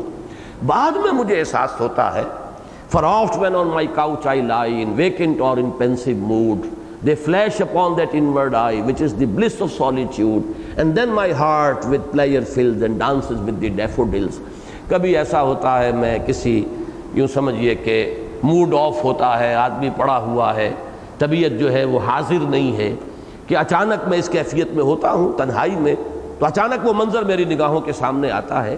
اور تب مجھے محسوس ہوتا ہے کہ پھر میرے اوپر انشراح اور انبساط کی کیفیت طاری ہو جاتی ہے۔ اور میرا دل جو بجا بجا سا تھا، وہ پھر ایسے کہ وہ پھول جو ہیں، وہ ڈانس کر رہے تھے، ہوا کے اندر رقص کر رہے تھے، اسی طرح میرا دل بھی رقص کرتا ہے۔ تو یہ بہت سی چیزیں ہیں جو انسان کو حاصل ہوتی ہیں کہ جن کے لیے کوئی منطقی اور کوئی مادی توجہ اس کی نہیں ہے۔ اسی طریقے سے قرآن کی قرآت جو حسن صوت کے ساتھ ہو، اس میں تکلف اور تسنو صحیح نہیں ہے۔ تکلف اور تسنو بہت سے قرآ کے ہاں ہے، لیکن اسی لیے میں سب سے زیادہ پسند کرتا ہوں قاری محمود خلیل حسری رحمہ اللہ کو۔ وہ چونکہ متشرے بھی تھے، داڑھی بھی انہوں نے رکھی ہوئی تھی۔ شیخ محمد عبد الباسط عبد الباسط محمد عبد السمد جو ہیں، وہ غالباً اس دنیا سے بغیر داڑھی کے گئے ہیں۔ تو میں ان کے نام کے ساتھ رحمہ اللہ کا لفظ استعمال کر رہا ہوں۔ باقی یہ مرحوم ہمارے، یہ بھی ممدوع ہیں، بڑا احسان ہے ان کا، جو بھی انہوں نے چھوڑا ہے ورثہ قرات قرآن مجید کا اور ایک ذوق جو پیدا کیا ہے۔ لیکن قاری محمود خلیل حسری رحمہ اللہ، ان کا معاملہ یہ ہے کہ ہمارے سب سے بڑے قاری قاری فتح محمد صاحب رحمہ اللہ ان کا بھی انتقال ہو چکا ہے۔ فن قرات کے ہندوستان، پاکستان میں اس دور میں سب سے بڑے ماہر۔ انہوں نے یہ سند دی تھی کہ میں نے محمود خلیل حسری کی قرات میں کہیں بھی کوئی فنی غلطی جو ہے وہ نہیں پائی۔ کہیں تسنو نہیں کرتے، کہیں اصول سے تجاوز نہیں کرتے، بالکل صحیح صحیح۔ اور بغیر تسنو اور کسی تکلف کے، وہ جو قرآن مجید کی اپنی ایک وہ داخلی، اس کے اندر جو غنا ہے، اس کو وہ بروئے کار لاتے ہیں۔ بہرحال یہ ایک علیحدہ بحث ہو گئی، ہا امقرؤ کتابیہ۔ کہ یہ ہا مقرؤ یہ تین الفاظ سے یوں سمجھیے کہ مرکب ہے۔ ہا علیحدہ ہے، یہ تو فوراً کے لو اور اقرؤ یہ فعل امر ہے، پڑھو۔ ام جو درمیان میں لایا گیا، یہ صرف صوتی خلا کو پر کرنے کے لیے۔ ہا مقرؤ کتابیہ، انی زنن تو انی ملاقن حسابیہ۔ یہ بہت اہم آیت ہے اور اس کا تعلق ہے فلسفہ آخرت سے۔ مجھے یہ گمان تھا کہ میری ملاقات ہو کر رہے گی اپنے حساب سے یعنی حساب مل کر رہے گا۔ یہاں لفظ زن آیا ہے۔ حالانکہ ہماری منطق یہ چاہے گی کہ یہاں پر تو لفظ یقین آنا چاہیے۔ جو وہاں کامیاب ہونے والے ہیں، وہ تو صاحب ایمان و یقین ہوں گے جبکہ لفظ یہاں زن آ رہا ہے۔ تو اس میں ایک تو اس بات کو سمجھ لیجیے کہ عربی زبان میں زن جو ہے، وہ گمان سے یقین تک جتنے بھی مداری جو مراحل ہیں، ان سب پر حاوی ہے۔ سب کی تعبیر کے لیے لفظ زن آتا ہے۔ لیکن یہاں خصوصی اشارہ ہو رہا ہے۔ اگر آپ حضرات کو یاد ہو، سورہ جاسیہ جب ہم پڑھ رہے تھے تو ایک آیت مبارکہ جو ہے، آیت نمبر بائیس، بتیس اس کی، ان ظن اللہ ضن وما نحن بمستقرین منکرین آخرت کا یہ قول نقل ہوا تھا کہ ہمیں کچھ گمان سا تو ہوتا ہے کہ جو بات آپ لوگ کہہ رہے ہیں وہ صحیح ہے۔ جزا و سزا ہونی چاہیے، بدلہ ملنا چاہیے۔ گندم از گندم بے رویت جو سے جو گندم سے گندم اگنی چاہیے جو سے جو نیکی کا اچھا بدلہ ملنا چاہیے، برائی کی سزا ملنی، بات تو سمجھ میں آتی ہے۔ لیکن ہمیں یقین حاصل نہیں، دل نہیں ٹھکتا۔ اور یہ لفظ جو ہے، وہاں تو وہ منکرین قیامت کا قول نقل ہوا ہے۔ اور اگر ہم اپنے ساتھ کوئی زیادہ نرمی نہ برتے اور اپنے غریبانوں میں جھانکے تو مجھے یقین ہے کہ ہم میں سے اکثر کی کیفیت اس سے آگے نہیں ہے۔ کہ گمان تو ہوتا ہے کہ ہاں ہوگی، آخرت ہوگی، قرآن میں بھی لکھا ہے، حضور نے فرمایا۔ لیکن مما نہنوں میں مستقنین یقین حاصل ہو جانا۔ یہ تو شے دیگر ہے۔ یہ ہو جائے تو اس کا تو نتیجہ یہی نکلے گا کہ کن فی دنیا کا ان کا غریب و عابر و سبیل، یہ اس کا منطقی نتیجہ ہے۔ پھر دنیا میں جی نہیں لگے گا، انسان ایسے ایسے گزر جائے گا کہ بازار سے گزرا ہوں، خریدار نہیں ہوں۔ دلچسپی نہیں ہوگی۔ وہ اس کو اپنے لیے سمجھے گا کہ یہ میرے لیے اپنے دوست سے ہجر کا ایک معاملہ ہے۔ اللہ میرا ولی ہے۔ اور اس دنیا میں میں ہوں تو ایک ہجر کا پردہ ہے جو میرے اور اس کے درمیان حائل ہے۔ اس سے بھی آگے بڑھ کر دنیا سجن المومن بجنت الکافر۔ وہ تو اسے اپنے لیے قید خانہ سمجھے گا۔ اگر یقین پیدا ہو جائے۔ جیسے حضور کی ایک حدیث یاد آئی کہ جو کچھ میں جانتا ہوں، اگر تم اس کا عشر عشیر بھی جان لو، تو کبھی تمہارے ہوٹوں پر مسکراہٹ تک نہ آئے۔ وہ حقائق جو ہیں آخرت کے، جو میرے سامنے ہیں اگر میں جو کچھ جانتا ہوں، اگر کہیں تمہارے علم میں اس کا کوئی اس حصہ بھی آ جائے، تو پھر یہ کہ کبھی مسکرا نہ سکو گے۔ فلیبکو کثیرن ولیزحکو کلیلہ ان کو تو چاہیے۔ فلیزحکو کلیلن ولیبکو کثیرہ چاہیے کہ ہنسیں کم، روئیں زیادہ۔ اس لیے کہ جو شدید حالات آنے والے ہیں، جو مراحل آنے والے ہیں اگر ان پر یقین ہو جائے تو مسکراہٹ کہاں سے آ جائے گی چہرے پر؟ تو اسی طریقے سے یوں سمجھیے کہ وہ یقین اگر پیدا ہو جائے تو تو یوں سمجھیے کہ انقلاب آ جائے زندگیوں میں۔ لیکن یہاں ایک نقطہ ہے اور بہت عمدگی سے اسے تعبیر کیا ہے مولانا امین حسن اصلاحی صاحب نے۔ جو حضرات میں دلچسپی رکھتے ہوں وہ وہ حصہ ضرور پڑھ لیں۔ کہ واقعہ یہی ہے کہ جو غیبی امور ہیں، ان پر ایمان کا آغاز زن ہی سے ہوتا ہے۔ وہ یقین کہ جو ہمیں اپنے بچشم سر کوئی شے دیکھ کر حاصل ہوتا ہے، وہ یقین تو آخرت پر نہیں ہوتا۔ کم سے کم ابتدا میں۔ فرشتے کے وجود پر وہ یقین تو نہیں ہوگا۔ جیسے ہم درخت کو دیکھ رہے ہیں کہ ہاں یہ ہے، ویسے ہم فرشتے کے بارے میں اس یقین کے ساتھ تو ہم نہیں کہہ سکتے کہ فرشتہ ہے۔ تو امور ایمان بالغیب کے اندر جو نقطۂ آغاز ہے، وہ ضن غالب ہے۔ البتہ زن زن میں فرق ہے۔ اب آخرت کے بارے میں سوچنے کی بات یہ کہ اگر زن کے درجے میں بھی بات ہے، تو اس سے بھی آپ کے عمل پر اثر مترتب ہونا چاہیے۔ اس لیے کہ دو ہی شکلیں ہیں۔ یا آخرت ہے یا نہیں ہے۔ اگر آخرت ہے تو جنہوں نے اس کا لحاظ نہیں رکھا وہ مارے گئے، ہلاک ہو گئے۔ نیکی اور بدی میں فرق نہیں کیا، حلال اور حرام میں فرق نہیں کیا۔ لہذا آخر، آخرت اگر ہے تو تو وہ مارے گئے، ہلاک ہو جائیں گے۔ لیکن یہ کہ اگر آخرت نہیں ہے، فرض کیجیے، بالفرض، تب بھی جن لوگوں نے آخرت پر ایمان رکھتے ہوئے نیک اعمال کیے، وہ گھاٹے میں تو نہیں رہے۔ کہاں گھاٹا رہا؟ نہ ہونے سے کوئی انہیں نقصان نہیں ہوگا، لیکن بالفرض وہ ہو گئی تو کیا ہوگا؟ اذا وقعت الواقع اگر وہ واقعہ رونما ہو ہی گیا الحاق کا ملحاق کا وما ادراک ملحاق کا وہ حقیقت اور شدنی جو ہے، وہ سامنے آن کھڑی ہوئی تو کیا ہوگا؟ یہ ہے در حقیقت وہ بات کہ جہاں سے انسان کے عمل میں تبدیلی آنی شروع ہو جانی چاہیے۔ پھر یہ عمل ہے جو یقین میں اضافہ کرتا چلا جاتا ہے۔ پھر انسان کے اندر سے اس کے اور جو باطن کے اندر مزمر جو شہادت ہے وہ اور اجاگر ہوتی ہیں۔ اسی لیے قرآن مجید میں آتا زادت ہم ایمانہ ان کے ایمان میں اور اضافہ ہوتا چلا گیا۔ یہاں تک کہ واقعہ یہ ہے کہ یقین کا وہ درجہ بھی پھر پیدا ہو جاتا ہے۔ جس کو کہ حدیث جبرائیل میں جو احسان کے ذمن میں کان کا ترا ہو فعل تکن ترا ہو فعن یراک۔ ایسے ہو جاتا ہے کہ جیسے انسان اللہ کو دیکھ رہا ہو۔ اور صحابہ کرام سے یہ بات مروی ہے حضور فجر کی نماز کے بعد لوگوں سے کچھ گفتگو فرمایا کرتے تھے کہ کیسا کسی نے خواب دیکھا ہو، وہ خواب بیان کرتا تھا۔ ایک صحابی سے آپ نے پوچھا، کیسا صبح تھا؟ کیسی صبح ہوئی؟ اب یہ ایک عام سوال بھی ہو سکتا تھا کہ مزاج پرسی جیسے ہوتی، کیسا حال ہے؟ ان کا جواب جو تھا غیر معمولی تھا اسبح تو مومن حقا یا رسول اللہ. اے اللہ کے رسول، میری صبح تو بڑی سچے ایمان کے ساتھ ہوئی۔ تو اب یہ معاملہ ذرا غیر معمولی تھا تو حضور نے پوچھا، لے کل شعین صفت ہوں فما صفت و ایبانک؟ ہر شے کی کوئی صفت ہوتی ہے جس سے اس کو پہچانتا ہے آدمی۔ تو تم جو کہہ رہے ہو کہ مومن حقن جو یہ کیفیت تمہیں نصیب ہوئی ہے صبح، آج صبح اس کیفیت میں تم نے کی ہے، تو اس کی کوئی صفت بیان کرو۔ تو انہوں نے عرض کیا، کانی انظر الى الجنہ، کانی انظر الى النار۔ حضور میرے یقین کی کیفیت یہ ہے کہ میں تو گویا کہ اپنی آنکھوں سے جنت کو دیکھ رہا ہوں اور اپنی آنکھوں سے جہنم کو دیکھ رہا ہوں۔ یعنی جیسے کسی شے کو بچشم سر دیکھ کر انسان کو یقین ہوتا ہے، وہ یقین ہے مجھے۔ تو یہ چیز ناقابل حصول نہیں ہے۔ لیکن یہ کہ اس میں جہاں تک غیبی امور کا تعلق ہے، جتنی بھی رمق انسان کو میسر آ گئی، اسے غنیمت سمجھے۔ اور اس سے آگے عمل شروع کرے اس کے اعتبار سے، اور یہ عمل جو ہے مزید اس کے ایمان کے اندر اضافے کا موجب ہوگا۔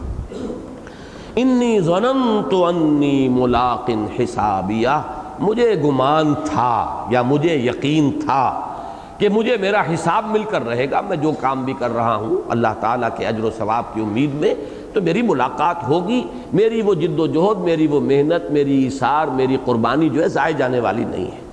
فہو وفی عیشت راضیہ۔ یہ وہ آیت ہے جو میں نے عرض کیا تھا کہ سورہ قارعہ میں بھی جو کی تو ہے۔ تو پھر وہ ہوگا ایک ایسی زندگی میں جس میں وہ راضی، عیشت راضیہ، اس کو خوش کر دینے والی زندگی۔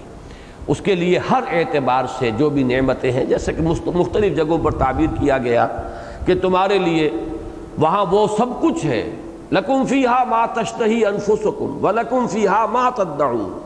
اس جنت میں تمہارے لیے وہ سب کچھ بھی فراہم کر دیا گیا ہے جس کی خواہش یا طلب تمہارے نفس میں ہے۔ اور مزید برآں جو مانگو گے حاضر کر دیا جائے گا۔ تو یہ ہے وہ عیشت الراضیہ فہو فی عیشت الراضیہ فی جنت عالیہ۔ بڑے بلند باغ میں ہوں گے۔ باغ کی بلندی ایک تو اس اعتبار سے کہ درخت بلند و بالا ہو کھجور خاص طور پر اہل عرب کا جو محبوب ترین درخت ہے، ان کے لیے تو یوں سمجھیے کہ معاش کا ایک بہت بڑا ذریعہ تو وہ ایک بلند قامت جو ہے درخت ہے پھر یہ کہ جنت کی بھی ایک شان جو ہے، جو فطری باغ کا تصور عرب میں تھا، وہ یہ تھا کہ وادیاں ہوتی ہیں وہاں۔ وادی کی گہرائی کے اندر جو ہے، وہاں کوئی شے نہیں پیدا ہوا کرتی۔ اس لیے کہ وہاں تو جب سیلاب آتا ہے، بارش آتا ہے، تو تیزی سے ٹورنٹ آئے گا پانی کا بہاؤ اور وہاں کوئی چیز نہیں رہے گی۔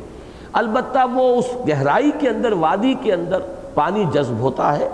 اور پھر جو اس کے دونوں طرف ذرا اونچان کے اوپر جو پلانٹیشن ہے، جو درخت ہیں، جو ویجیٹیشن ہے ان کو وہ سیراب کرتا ہے۔ تو درخت جو جو باغ کا تصور ہے، بلند زمین پر، جیسے کہ سورہ بقرہ میں بھی آیا، جنتن بے ربوتن کہ ایک باغ کے جو ذرا بلند مقام پر ہے، اونچائی پر ہے۔ ربوہ کہتے ہیں اونچی جگہ کو۔ تو یہ جنت کا تصور جو ہے، ایک نیچرل باغ کا، اہل عرب کا تھا۔ تو فی جنت عالیہ، بلند باغ میں قطوف دانیہ۔ اب یہ اس کا کنٹراسٹ ہے۔ باغ کے بلند ہونے کا مطلب یہ نہیں ہے کہ وہ خوشے جو ہے ان درختوں کے، پھلوں کے خوشے وہ بھی اونچے ہیں۔ اور مشقت کوئی کرنی پڑے گی چڑھ کر، کھجور کے درخت پر چڑھ کر، کھجور اتارنا جو ہے کوئی آسان کام نہیں۔ قطوف دانیہ۔ اس کے جو خوشے ہوں گے وہ جھکے ہوئے ہوں گے، قریب ہوں گے۔ کہ بغیر کسی مشقت کے، جب بھی خواہش ہو، ادھر ہاتھ کیا اور وہ پھل جو ہے وہ حاصل کر لیا۔ کلو وشربو ہنی ام بما اسلفتم فی الایام الخالیہ۔ اب یہ گویا کہ تعبیر ہے اور یہ بھی کہا جا سکتا ہے کہ کہا جائے گا۔ کہا نہ بھی جائے تو یہ صورتحال ایسی ہے کہ یہ سب آپ کے ڈسپوزل پر ہے۔ جس طرح چاہیں ان نعمتوں سے استفادہ کریں۔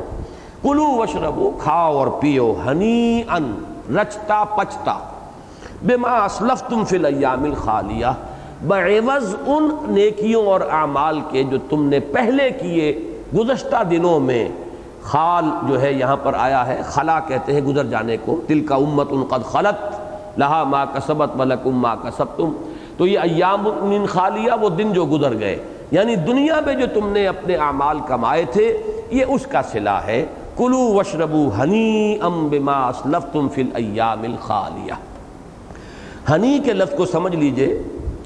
کہ ہنی کا مادہ آتا ہے، کل ما یلحق، لا یلحق بہی مشقت، ولا یاقب وخامتن ہر وہ شے کہ جس کے حصول میں مشقت نہ ہو اور اس کے بعد اس کا کوئی مضر اثر نہ ہو۔ اور خاص طور پر وہ اسلحو فطام کھانے پینے کی چیزوں میں یعنی کھانے پینے کی چیزوں میں وہ شے جو بلا تردد، بلا مشقت حاصل بھی ہو جائے۔ لیکن اس کے پھر کوئی گرانی نہ ہو کوئی طبیعت کے اندر جو ہے، اس سے کوئی برائی کا، برا اثر پیدا نہ ہو، وہ رچ پچ جائے، یہ جو ہمارے ہاں معاشرہ معاشرہ ایک محاورہ ہے، رچ پچ جانا، یہ ہنی۔ اسی سے لفظ تہنیت ہے۔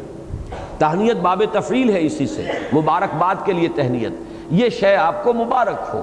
یعنی اس شے کی برکتیں آپ کو حاصل ہو اور اس کے کوئی شر کا پہلو جو ہے، اس سے آپ کو سابقہ پیش نہ آئے۔ تو ہنی سے وہ تہنیت کا لفظ ہے۔ اب اس کے برعکس یہ سائملٹینیس کنٹراسٹ جو قرآن مجید میں ہر جگہ ہے، جب اہل جنت کا ذکر آ گیا، کامیاب ہونے والوں کا ذکر آیا، تو اب ناکام ہونے والوں کا ذکر۔ اور ابتدائی صورتوں کے اندر ناکام ہونے والوں کا ذکر زیادہ تفصیل سے ہے۔ اس لیے کہ ابتدائی صورتوں میں انذار کا رنگ غالب ہے۔ یا المدثر قم فانذر۔ معاشرہ بگڑا ہوا ہے تو ظاہر بات ہے بگڑے ہوئے لوگ اکثر تو وہی ہیں کہ جو اس دوسرے انجام سے دو چار ہونے والے ہیں۔ لہذا انذار کا تقاضا یہ تھا کہ یہ جو دوسرا رخ ہے اس کو زیادہ شرح و بست کے ساتھ بیان کیا جائے۔ وَأَمَّا مَنُوتِ یا کتاب بے ہی اور وہ شخص کہ جسے اس کا اعمال نامہ تھمایا جائے گا اس کے بائیں ہاتھ میں، فَيَقُولُ يَا لَيْتَنِي لَمْ أُوتَ كِتَابِيَا تو وہ کہے گا کہ کاش کہ مجھے میرا یہ اعمال نامہ دیا ہی نہ جاتا یہ دن آتا ہی نہ، مجھ پر یہ گھڑی آتی ہی نہ۔ اسے معلوم ہے کہ کیا ہے۔ اس لیے کہ جیسے کہ سورہ قیامہ میں آگے چل کر ہم پڑھیں گے، ویسے تو وہ ہمارے منتخب نصاب کا درس ہے۔ بارہا بہت سے حضرات نے سنا ہوگا کہ بل الانسان و اعلیٰ نفس ہی بصیرہ، ولو القا معاذیرہ۔ ہر انسان کے علم میں ہوگا میں کیا کر کے آیا ہوں۔ اسے خوب بصیرت حاصل ہوگی۔ کہ میرا انجام کیا ہونے والا ہے۔ جب کھڑے ہوں گے اپنا وہ انجام سننے کے لیے تو چہروں کے اوپر لکھا ہوا ہوگا۔ بہت سے چہرے چہرے ہوں گا جن پر اداسی چھائی ہوئی ہوگی اور پشبردہ ہوں گے، نگاہیں زمین میں گڑی ہوئی ہوں گی پشیمانی و شرمندگی سے۔ اور وجوہ ہوئی یوم مسفرت ضاحکت مستبشرہ۔ بہت سے چہرے جو ہے شادہ و فرحا ہوں گے۔ اس لیے کہ انہیں معلوم ہے کہ میں نے کیا کیا اور انہیں معلوم ہے کہ میں کیا لایا۔ ہوں تو اسی طرح ان کو جیسے داہنے بائیں ہاتھ میں اعمال نامہ تھمایا جائے گا، کہیں گے، یا لیتنی لموتا کتابیہ، ہائے کاش کہ مجھے میرا یہ اعمال نامہ دیا ہی نہ جاتا۔ اب اس میں دیکھیے، ایک حسرت کی کیفیت ہے۔ آج میں خاص طور پر نوٹ کر رہا تھا کہ یہ جو فرق ہے ہمارے ہاں کی قرآت میں اور ان مصری قرآ کی قرآت میں، ہمارے قرآ بھی فنی اعتبار سے بالکل صحیح پڑھتے ہیں۔ جو پانی پتی قرآت ہے، وہ صحیح تقاضوں کے مطابق، جہاں تجوید کا تقاضا ہے، وہ بھی پورا ہو جائے گا۔ اور تمام ان کے جو بھی رموز و اوقاف ہیں، وہ صحیح ہوں گے۔ لیکن یہ کہ ایک چیز کی کمی رہ جاتی۔ ہے اور وہ کمی یہ ہے کہ کسی جگہ حسرت کا انداز ہے، کسی جگہ مسرت کا انداز ہے، کسی جگہ پر امید کیفیت ہے، کسی جگہ مایوسی کی کیفیت ہے۔ کسی جگہ افسوس کا معاملہ کیا جا رہا ہے، کسی جگہ جو ہے وہ تبشیر ہے۔ اب یہ جو اثرات ہیں یہ وہی لوگ پیدا کر سکتے ہیں۔ ہمارے ہاں اکثر قرآ جو ہے عالم نہیں ہے لہذا وہ پاٹھ پڑھتے چلے جاتے ہیں۔ ان کے ہاں وہ زیر و بم نہیں آتا۔ جبکہ ان کے ہاں صورت یہ ہے کہ جہاں حسرت کا انداز ہوگا، وہ ان کے انداز میں حسرت چھلک رہی ہوگی۔ جہاں امبساط ہوگا، وہاں وہ ان کا جو پڑھنے کا انداز ہے، وہ اس امبساط اور مسرت کا اظہار کر رہا ہوگا۔ تو اب یہاں پر آپ دیکھیے کہ حسرت کی کیسی ایک لفظی تصویر ہے جو یہاں آئی۔ اور اسی لفظی تصویر کو اگر کوئی شخص صحیح طور پر پڑھے گا تو وہ اس کی صوتی تصویر بھی سامنے آ جائے گی۔ یا لیتنی لموتا کتابیا ولم ادر ما حسابیا۔ کاش کہ مجھے پتہ ہی نہ چلتا کہ میرا حساب کیا ہے۔ یہ چٹھی میرے ہاتھ میں تھمائی نہ دی، تھمائی نہ گئی ہوتی۔ مجھے پتہ ہی نہیں چلتا میری بیلنس شیٹ کیا ہے۔ ولم ادر ما حسابیا۔ یا لیتہا کانت القاضیہ ہائے کاش کہ وہ موت ہی آخری ہوتی وہ موت ہی قصہ چکا دیتی۔ قضا کے معنی چکا دینا، طے کر دینا۔ وہی آخری فیصلہ کن شے ہوتی، اس کے بعد میرا وجود نہ ہوتا ریزرکشن نہ ہوتا، مجھے دوبارہ زندہ نہ کیا گیا ہوتا۔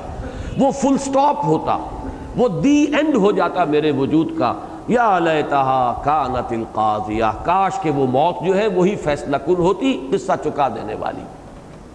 یعنی گویا کہ وہ بات کہ جو سابقہ صورت میں آئی ہے، جہاں پہ سوال کے انداز میں آیا تھا، افنجعل المسلمین کل مجرمین ما لکم کیف تحکمون؟ کیا ہم مجرموں اور اپنے فرما برداروں کو برابر کر دیں گے؟ تمہیں کیا ہو گیا؟ کیسی بات کرتے ہو؟ وہی بات ہے جو یہاں اس انداز میں کہی گئی، کاش کہ یہ وقت نہ آتا کہ ہمیں اپنے اس کیفر کردار تک پہنچنے کا کی نوبت آتی۔ ماغنا عنی مالیا یہاں ماں کو دو معنی میں لیا گیا ہے، ماں نافیہ بھی۔ اس میں ترجمہ ہوگا، میرے کچھ کام نہ آیا، میرا مال نہ مجھے بچا سکا، میں نے دولت سید سید کر رکھی، لیکن آج وہ میرے کام نہیں آ سکتی۔ کیا کام آئی؟ اب یہ ماں اگر سوالیہ ہے استفامیہ تو اس میں حسرت اور کیا کام آئی میرے، میری دولت؟ یعنی وہ دولت جس کو میں نے یہ سمجھا تھا، جیسے کہ آخری پارے کی ایک صورت ہے کہ انسان یہ سمجھتا ہے کہ یہ یہ دولت جو ہے، یہ مجھے ہمیشہ برقرار رکھنے والی شے ہے، ہمیشہ سسٹین کرے گی۔ ویل الکل ہم عزت المزہ الزی جمع مالم واغدہ یا سب و ان مالہ اخلدہ۔ وہ مال اب میرے کیا کام آیا؟ میں نے یہ سب کچھ جو ہے، حلال حرام کی تمیز بھی ہٹا دی، جائز ناجائز کا فرق بھی نظر انداز کیا۔ میں نے جمع کیا سینت سینت کر رکھا ماغنانی مالیا کچھ کام نہ آیا۔ میرے کام کچھ نہ آیا، یہ کمال نئے نوازی، وہ جو ایک مصرع ہے، اسی انداز میں کچھ کام نہ آیا میرے، میری وہ، میرا مال، میری دولت، یا کیا کام آیا میرے، میرا وہ مال یا میری وہ دولت؟ ما اغنا عنی مالیا حلق عنی سلطانیہ حلق ہلاک ہو گئی، جاتی رہی، ضائع ہو گئی، گم ہو گئی، مجھ سے میری، میرا سلطان، میرا دبدبا میرا اقتدار، میرا دنیا کے اندر میری جو قوت تھی اور اس میں دونوں معنی کیے گئے سلطان جو ہے دلیل کو بھی کہتے ہیں، برہان کو بھی کہتے ہیں۔ کہ دنیا میں تو میں بڑی زبان چلاتا رہا، منطق بھگارتا رہا، میں نفی کرتا رہا، قیامت کی بھی، آخرت کی بھی۔ اب وہ میری منطق تو یہاں دال نہیں گل رہی، وہ تو حقیقت بن کر سامنے آ گئی۔ یا کوئی شخص دنیا میں صاحب اقتدار تھا، صاحب ثروت تھا، صاحب وجاہت تھا، اب وہ شخص کہے گا کہ حلقانی سلطانیہ، میری وہ ساری قوت، میرا دبدبا میرا اقتدار، میری حکومت، سلطنت سب گئی، گم ہو گئی۔ حلقانی سلطانیہ۔ اب جو کہا جائے گا فرشتوں سے خضو ہو فغلو اسے پکڑو اور اس کے گردن میں توق ڈالو۔ ثم الجحیم سلو پھر جھونک دو اسے جہنم کے اندر۔ ثم فی سلسلت ذرعها سبعون ذراعا فسلکوه پھر اس زنجیر میں اسے جکڑ دو جس کا طول جو ہے وہ ستر ہاتھ کا طول ہے۔ کوئی اب یہ چیزیں میں نے عرض کیا ہے، متشابہات میں سے ہیں۔ ان کی حقیقت ہم یہاں نہیں سمجھ سکتے۔ البتہ یہ کہ جب وہاں مشاہدہ ہوگا تو معلوم ہوگا کہ یہی صحیح بات تھی۔ مشاہدے کا مطلب یہ نہ سمجھ لیجیے اللہ بچائے کہ ہم جہنم میں داخل ہی ہوں گے تو پتہ چلے گا، معاذ اللہ۔ بلکہ یہ جہنم کا مشاہدہ اہل جنت کو بھی کرایا جائے گا۔ وَإِن مِّنكُمْ إِلَّا وَارِدُهَا كَانَ عَلَى رَبِّكَ حَتْمًا مَقْضِيًّا۔ اہل جنت کو بھی گزارا جائے گا۔ پل سرات جسے ہم کہتے ہیں، وہ جہنم کے اوپر ہی ہے۔ تاکہ وہ دیکھ لیں کہ اللہ نے کس بد بدترین انجام سے ہمیں بچایا ہے۔ تبھی تو احساس ہوگا کہ کتنا بڑا کرم ہوا ہے اللہ تعالیٰ کا ہم پر کہ اس نے ہمیں اس انجام سے بچایا ہے۔ تو مشاہدہ کرایا جائے گا۔ تو جب مشاہدہ کریں گے، سمجھ میں آ جائے گی کہ بات بالکل صحیح صحیح وہی بات ہے کہ جو قرآن میں ہمارے سامنے آئی تھی۔ پھر اسے اس زنجیر میں جکڑ دو جس کا طول ستر ہاتھ لمبا ہے۔ انہو کان لا یومن باللہ العظیم ولا یحض علی طعام المسکین۔ یقیناً یہ ایمان نہیں رکھتا تھا اللہ پر جو عظمت والا ہے۔ اور نہ ہی وہ مسکین کو کھالا کھلانے کی ترغیب دلاتا تھا۔ اب دیکھیے کل چار شیٹ جو ہے اہل جہنم کی یہاں دو آیات میں آ گئی دو الزام ہیں۔ ایک ہے ان کی محرومی ایمان سے۔ اور ایمان یوں تو ایمان باللہ، ایمان بالآخرت، ایمان بالرسالت، یہ سارے ایمانیات ہیں، لیکن ایمان میں جڑ جو ہے، ہاتھی کے پاؤں میں سب کا پاؤں، وہ جو ہے ایمان باللہ ہے۔ ایمان مجمل میں اسی لیے صرف اس کا ذکر ہے آمن تو بلّہ کما ہوا بسما ہی و صفات ہی و قبل تو جمی کام ہی اقرار باللسان و تصدیق بالقلب۔ ہاں ایمان مفصل میں پھر آمن تو بلّہ و ملائکت ہی و کتب ہی و رسول ہی ولیوم الآخر و القدر خیر ہی و شر ہی من اللہ تعالیٰ والباس بعد الموت۔ تو ایمان میں ایک شے لے لی، جیسے سورہ حامی میں سجدہ میں ایک شے، ان الذين قالوا ربنا الله ثم استقاموا تتنزل عليهم الملائكه ولا تخافوا ولا تحزنوا۔ ایک شے کافی ہے۔ تو یہاں وہ آیا، یہ یقیناً ایمان نہیں رکھتا تھا، اللہ عظیم پر، عظمت والے اللہ پر اس کا ایمان نہیں تھا۔ اب اس میں دونوں شکلیں ہیں، ایک تو یہ کہ کوئی شخص واقعی منکر ہو، ملحد ہو، جیسا کہ بارہا میں بیان کر چکا ہوں کہ شاز شاز ایسے لوگ بھی موجود تھے جو اللہ کے وجود ہی کے منکر تھے۔ جیسے آج بہت سے لوگ ہیں، اس وقت بھی تھے، لیکن خال خال، شاز۔ البتہ اللہ کو ماننا، لیکن اس کی صفات کو نہ ماننا، اس کے ساتھ ملاقات کو نہ ماننا، اس کی جدا و صدا کو نہ ماننا، یہ بھی در حقیقت اللہ کے ماننے کی نفی ہے۔ اس کے رسول کو نہ ماننا، اس کی کتاب کو نہ ماننا، تو یہ بھی در حقیقت اللہ کے ایمان ہی کی نفی ہو جائے گی۔ تو ان تمام چیزوں کو اس آیت کے ذہن میں اپنے ذہن میں رکھیے۔ انہو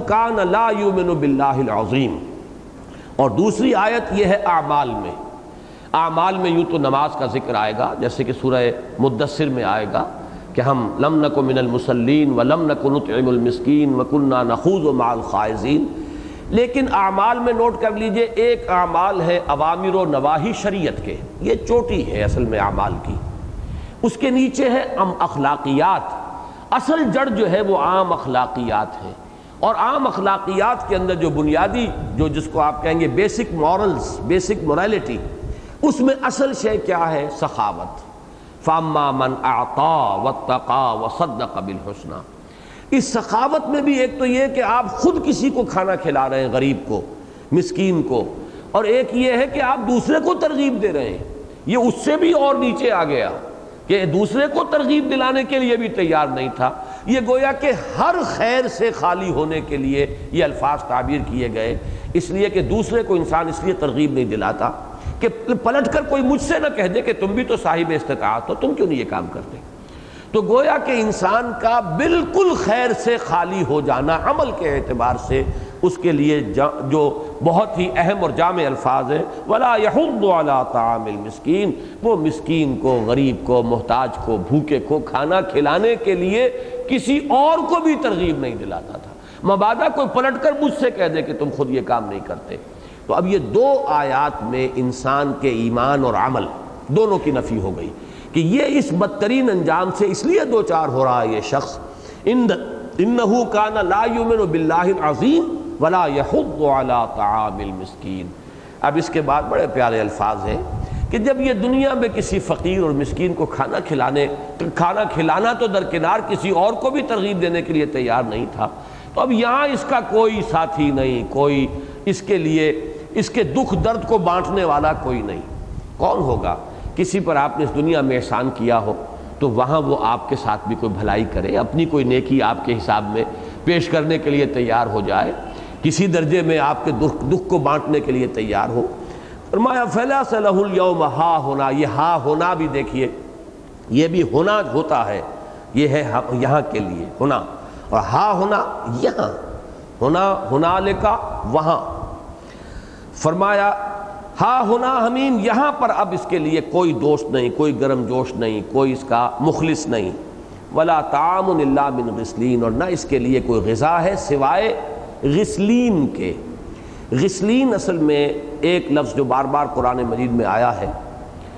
دھون کہتے ہیں، غسل کہتے ہیں دھونے کو۔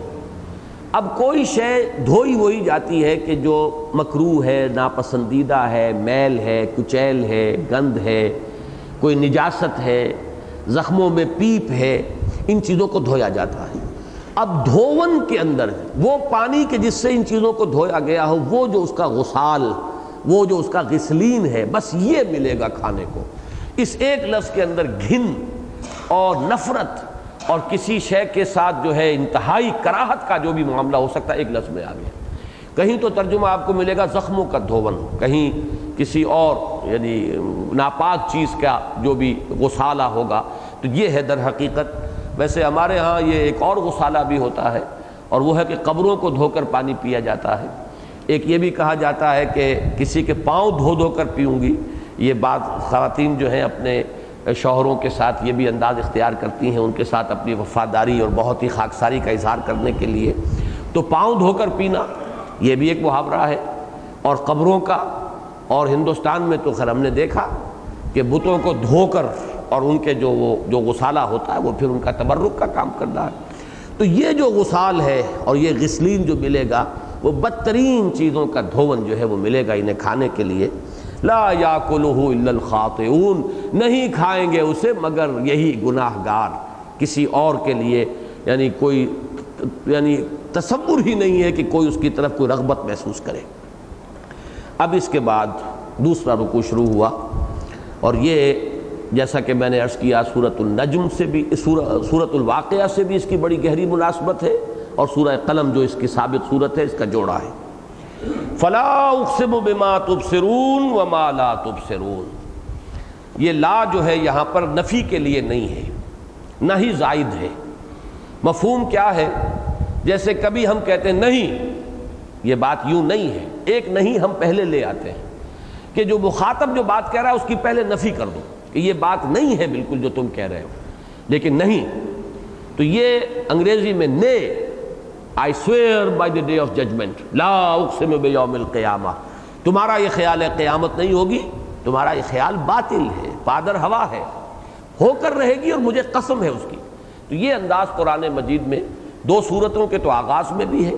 لا اقسم بیوم القیامہ اور لا اقسم بحاد البلد۔ لیکن یہ ہے کہ بہت سی صورتوں کے شروع میں، کے درمیان میں یہ انداز آیا ہے۔ فلا اقسم بما تبصرون وما لا تبصرون۔ انه لقول رسول کریم۔ تو نہیں، میں قسم کھاتا ہوں اس کی بھی جو تم دیکھتے ہو اور اس کی بھی جو تم نہیں دیکھتے۔ یقیناً یہ ایک بہت معزز اور محترم پیغام بر کا لایا ہوا کلام ہے۔ وما ہوا بے قول شاعر، یہ کسی شاعر کا قول نہیں ہے۔ قلی لما تو منون کم ہی ہے جو ایمان تم لاتے ہو، کم ہی مانتے ہو۔ ولا بقول کاہن، نہ ہی یہ کسی کاہن کا کلام ہے۔ قلی لما تذکرون، کم ہی ہے نصیحت جو تم اخذ کرتے ہو۔ اب اس میں ایک بات تو بالکل واضح ہو گئی کہ مقسم علیہ کیا ہے؟ قرآن مجید کی حقانیت۔ ان کے اس خیال کی نفی کی جا رہی ہے کہ یہ کسی شاعر کا قول ہے یا کسی کاہن کا کلام ہے۔ اس کی نفی اور اس کا اس بات کہ انہو لقول رسول ان کریم، یہ ایک بہت معزز، بہت باعزت پیغام بر کا لایا ہوا کلام ہے۔ اس کی زبان سے منتقل ہوا ہے۔ اب یہاں پہ سب سے پہلی جو ہے اور طرف بات وہ یہ ہے کہ فلا اقسم بما تبصرون و ما لا تبصرون سے مفہوم کیا ہے۔ نمبر ایک تو اسے عام رکھیے اگر تو دو عالم ہیں، ایک عالم غیر مرئی ہے، ایک عالم مرئی ہے۔ ایک وہ کہ جو ہمارے حواس کی گرفت میں ہے، یہ عالم خلق ہے۔ ایک وہ جو ہمارے حواس سے ماورا ہے، اسے عالم ارواح کہیں، عالم امر کہیں۔ اللہ الخلق والامر۔ گویا کہ یہاں ان دو کے حوالے سے کل کائنات اور کل موجودات کا احاطہ کر لیا گیا۔ جو کچھ تم دیکھتے ہو، اس کی بھی قسم ہے۔ اور جو کچھ تم نہیں دیکھتے اس کی بھی قسم ہے۔ یعنی یہ دو عالم گواہ ہیں اس بات پر۔ اس میں منطقی دلیل تو نہیں ہے، یہ خطابی اور اذعانی دلیل ہوتی ہے کہ قائل جو ہے وہ اپنے اس قول کے اندر زور پیدا کرنے کے لیے خطابی انداز میں کہ تم نفی کر رہے ہو جبکہ دو عالم گواہ ہیں۔ عالم خلق اور عالم امر دونوں اس کے گواہ ہیں کہ یہ کسی شاعر یا کاہن کا کلام نہیں ہے، بلکہ یہ ایک انہو لقول رسول کریم۔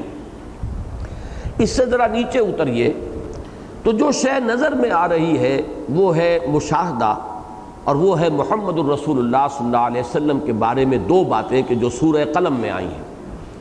ہر شخص جو آنکھ رکھتا تھا وہ دیکھ سکتا تھا کہ وہ مجنون نہیں ہے۔ کوئی مجنون ایسا اتنا منظبط اس کی زندگی ہو، اتنے اعلیٰ اس کے اخلاق ہو، اتنا متوازن اس کا قول ہو، اس کا کلام ہو، کوئی ایسا مجنون کبھی ہوا؟ جیسا کہ نون والقلم وما یسترون ما انت نعمت رب کا مجنون یہ ہر آنکھ رکھنے والے شخص کے سامنے کے مشاہدے کی بات تھی۔ دوسرا مشاہدہ، وَإِنَّكَ لَعَلَىٰ خُلُقٍ عَظِيمٍ۔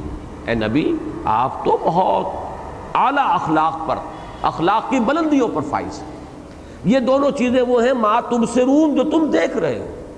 البتہ آپ اس پر منطق تمہیں آگے لگانی ہوگی، وہ عقل سے کام لینا ہوگا، یہ ما لا تم سرون میں آئے گا۔ کہ کیا ایسا شخص مجنون ہو سکتا ہے؟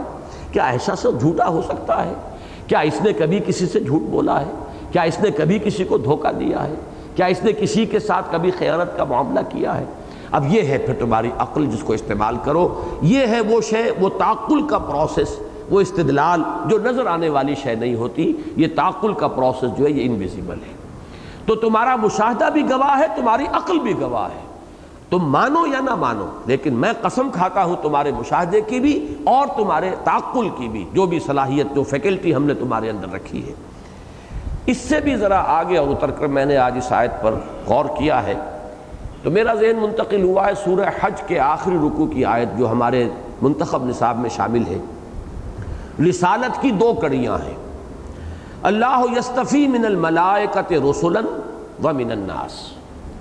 یہ جو چین ہے رسالت کی، اس کی دو کڑیاں ہیں۔ پہلے ملک، رسول ملک ہے جبرائیل، جس نے اللہ سے لیا اور محمد کو پہنچایا صلی اللہ علیہ وسلم۔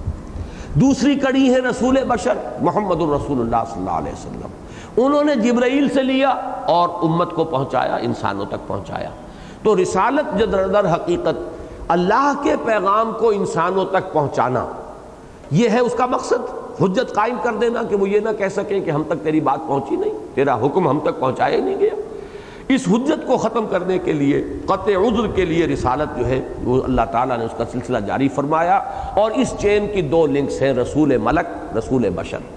رسول ملک ہے، ما لا تبصرون، جسے تم نہیں دیکھتے۔ اور رسول بشر ہے، ما تبصرون۔ فلا اقسم مما تبصرون و ما لا تبصرون۔ یہ دونوں گواہ ہیں اس پر۔ ان دونوں کی در حقیقت ثبوت کے اندر پیش کیا جا رہا ہے۔ اس لیے کہ حضرت جبرائیل علیہ السلام کا ذکر قرآن مجید میں دوسرے مقامات پر بھی آیا۔ تو گویا کہ حضرت جبرائیل کا تذکرہ یہاں کر کے نفی کی جا رہی ہے کہ یہ کوئی کاہن کا قول نہیں۔ اس لیے کہ کاہن کے پاس لانے والے پیغام ہوتے ہیں جنات یا خبیص ارواح۔ وہ ان کو آ کر ان کے کانوں میں پھوکے مارتے ہیں۔ اس کی نفی کی گئی کہ اس کا لانے والا جبرائیل ہے، رسول کریم ہے۔ اور دوسری طرف شاعر شاعر جو سامنے ہوتا ہے تمہارے موجود، اس کا کردار بھی تم جانتے ہو۔ قرآن مجید میں جیسے اکثریت کا نقشہ کھینچا گیا ہے۔ علم ترا انہم فی کل واد یہیمون، انہم یقولون مالا یفعلون۔ قول و عمل میں تضاد ہوگا۔ کبھی ادھر کی ہانکیں گے، کبھی ادھر کی ہانکیں گے۔ کبھی اس وہ مبالغہ آمیزی کر رہے ہوں گے۔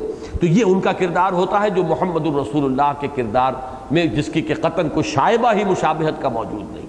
تو گویا کہ انہی دونوں چیزوں کی نفی جو اگلی آیت میں آ رہا ہے، وما ہوا بقول شاعر یہ تو ہے بما تبصرون۔ تم دیکھ رہے ہو محمد الرسول اللہ صلی اللہ علیہ وسلم کو، تمہاری نگاہوں کے سامنے موجود ہیں۔ ان کی شخصیت کی کوئی مناسبت، مشابہت، شعراء کی شخصیت سے نہیں۔ اور دوسری طرف ولاب قول ولاب قول کاہن۔ یہ کاہن کا قول بھی نہیں ہے۔ اس لیے کہ کاہن کے قول کا منبع اور سرچشمہ ہوتے ہیں جنات، اور وہ خبیص ارواح۔ یہاں پہ تو اس کا لانے والا جو ہے وہ جبرائیل ہے، رسول کریم ہے۔ جس کے بارے میں سورہ تکویر میں آئے گا، رسول انہو لقول رسول کریم، ذی قوت اند ذی العرش مکین، مطاع سما امین یہ ان کی شان ہے۔ اسی کو سورہ والنجم میں بیان کیا ہے۔ علمہ شدید القوا، ذو مرت فاستوا وهو بالافق الاعلى ثم دنا فتدلى تو حضرت جبرائیل علیہ السلام کا ذکر جو ہے، سورہ تکویر میں اور سورۃ النجم میں آ چکا ہے۔ یہاں پر ان دونوں کے حوالے سے کہا، فلا اقسم بما تبصرون۔ گواہی میں پیش ہے محمد الرسول اللہ خود۔ وہ خود دلیل ہے اپنے وجود سے کہ وہ شاعر نہیں ہے۔ ولا بقول کاہن۔ اور نہ ہی اس کلام کا لانے والا کوئی بدروح یا کوئی جن ہے، کوئی شیطان ہے۔ اس لیے کہ جیسے کہ سورہ شعراء میں فرمایا کہ کیا ہم تمہیں بتائیں کہ شیاطین کن پر نازل ہوتے ہیں؟ علامن تنزل الشیاطین۔ تنزل علی کل افاکن اسیم۔ وہ تو گناہ گاروں پر اور وہ لوگ کے جو گھٹیا کردار کے لوگ ہوتے ہیں، کہانت سے پیسے کمانے کے لیے بیٹھے ہوتے ہیں، دکانداری کر رہے ہوتے ہیں، عملیات بھی ان کی کمائی کا ذریعہ ہوتی ہیں، وہ کردار اور ہے، یہ کردار اور ہے۔ تو یہ گویا کہ فلا اقسم بما تبصرون وما لا تبصرون، انہو لقول رسول کریم۔ یہ تو ایک رسول کریم کا لایا ہوا کلام ہے۔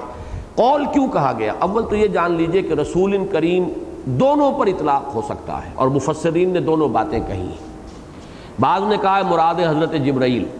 رسول کا اسی لیے میں نے وہ لفظ آپ کے سامنے دہرایا ہے، رسول ملک، رسول بشر۔ رسول دونوں ہیں، ایلچی دونوں ہیں، رسالت کی کڑیاں دونوں ہیں۔ وہ وہ ایلچی ہے وہ فرستادہ پیغام پر فرشتوں میں سے۔ یہ فرستادہ پیغام پر ایلچی انسانوں میں سے۔ تو رسول کے لفظ کا اطلاق دونوں پر ہوگا۔ تو رسول کریم، جو بہت باعزت، یہ محمد الرسول اللہ بھی ہے صلی اللہ علیہ وسلم، رسول کریم، اور نبی اکرم صلی اللہ علیہ وسلم، اور دوسری طرف حضرت جبرائیل بھی ہیں۔ تو دونوں کی طرف ہو سکتا ہے۔ قول کا لفظ کیوں کہا؟ اگرچہ کلام تو اللہ کا ہے، یہ کلام نہ جبرائیل کا ہے، نہ محمد کا صلی اللہ علیہ وسلم۔ لیکن منتقل تو ہوا ہے۔ حضور صلی اللہ علیہ وسلم کے لسان مبارک سے دنیا کو ملا ہے۔ تو اس لیے اس کے اوپر لفظ قول کا اطلاق ہو سکتا ہے۔ آپ کا کہا ہوا، آپ کی زبان مبارک سے صادر ہونے والا کلام اللہ اللہ کا کلام ہے۔ جیسے تورات میں آیا ہے، وہ جو پیشن گوئی ہے، اس میں الفاظ یہ آئے ہیں کہ میں یہ اس کتاب استثناء میں پیشن گوئی ہے حضور کے بارے میں۔ حضرت موسیٰ سے خطاب کر کے اللہ نے فرمایا ہے کہ میں ان میں، ان کے بھائیوں میں سے تیرے مثل ایک رسول اٹھاؤں گا، اس کے منہ میں اپنا کلام ڈالوں گا۔ یعنی چونکہ بنی اسرائیل کے بھائی بنی اسماعیل ہیں، تو ان بنی اسرائیل کے بھائیوں میں سے اے موسیٰ، میں تیرے مانند ایک رسول اٹھاؤں گا۔ صاحب شریعت، صاحب کتاب۔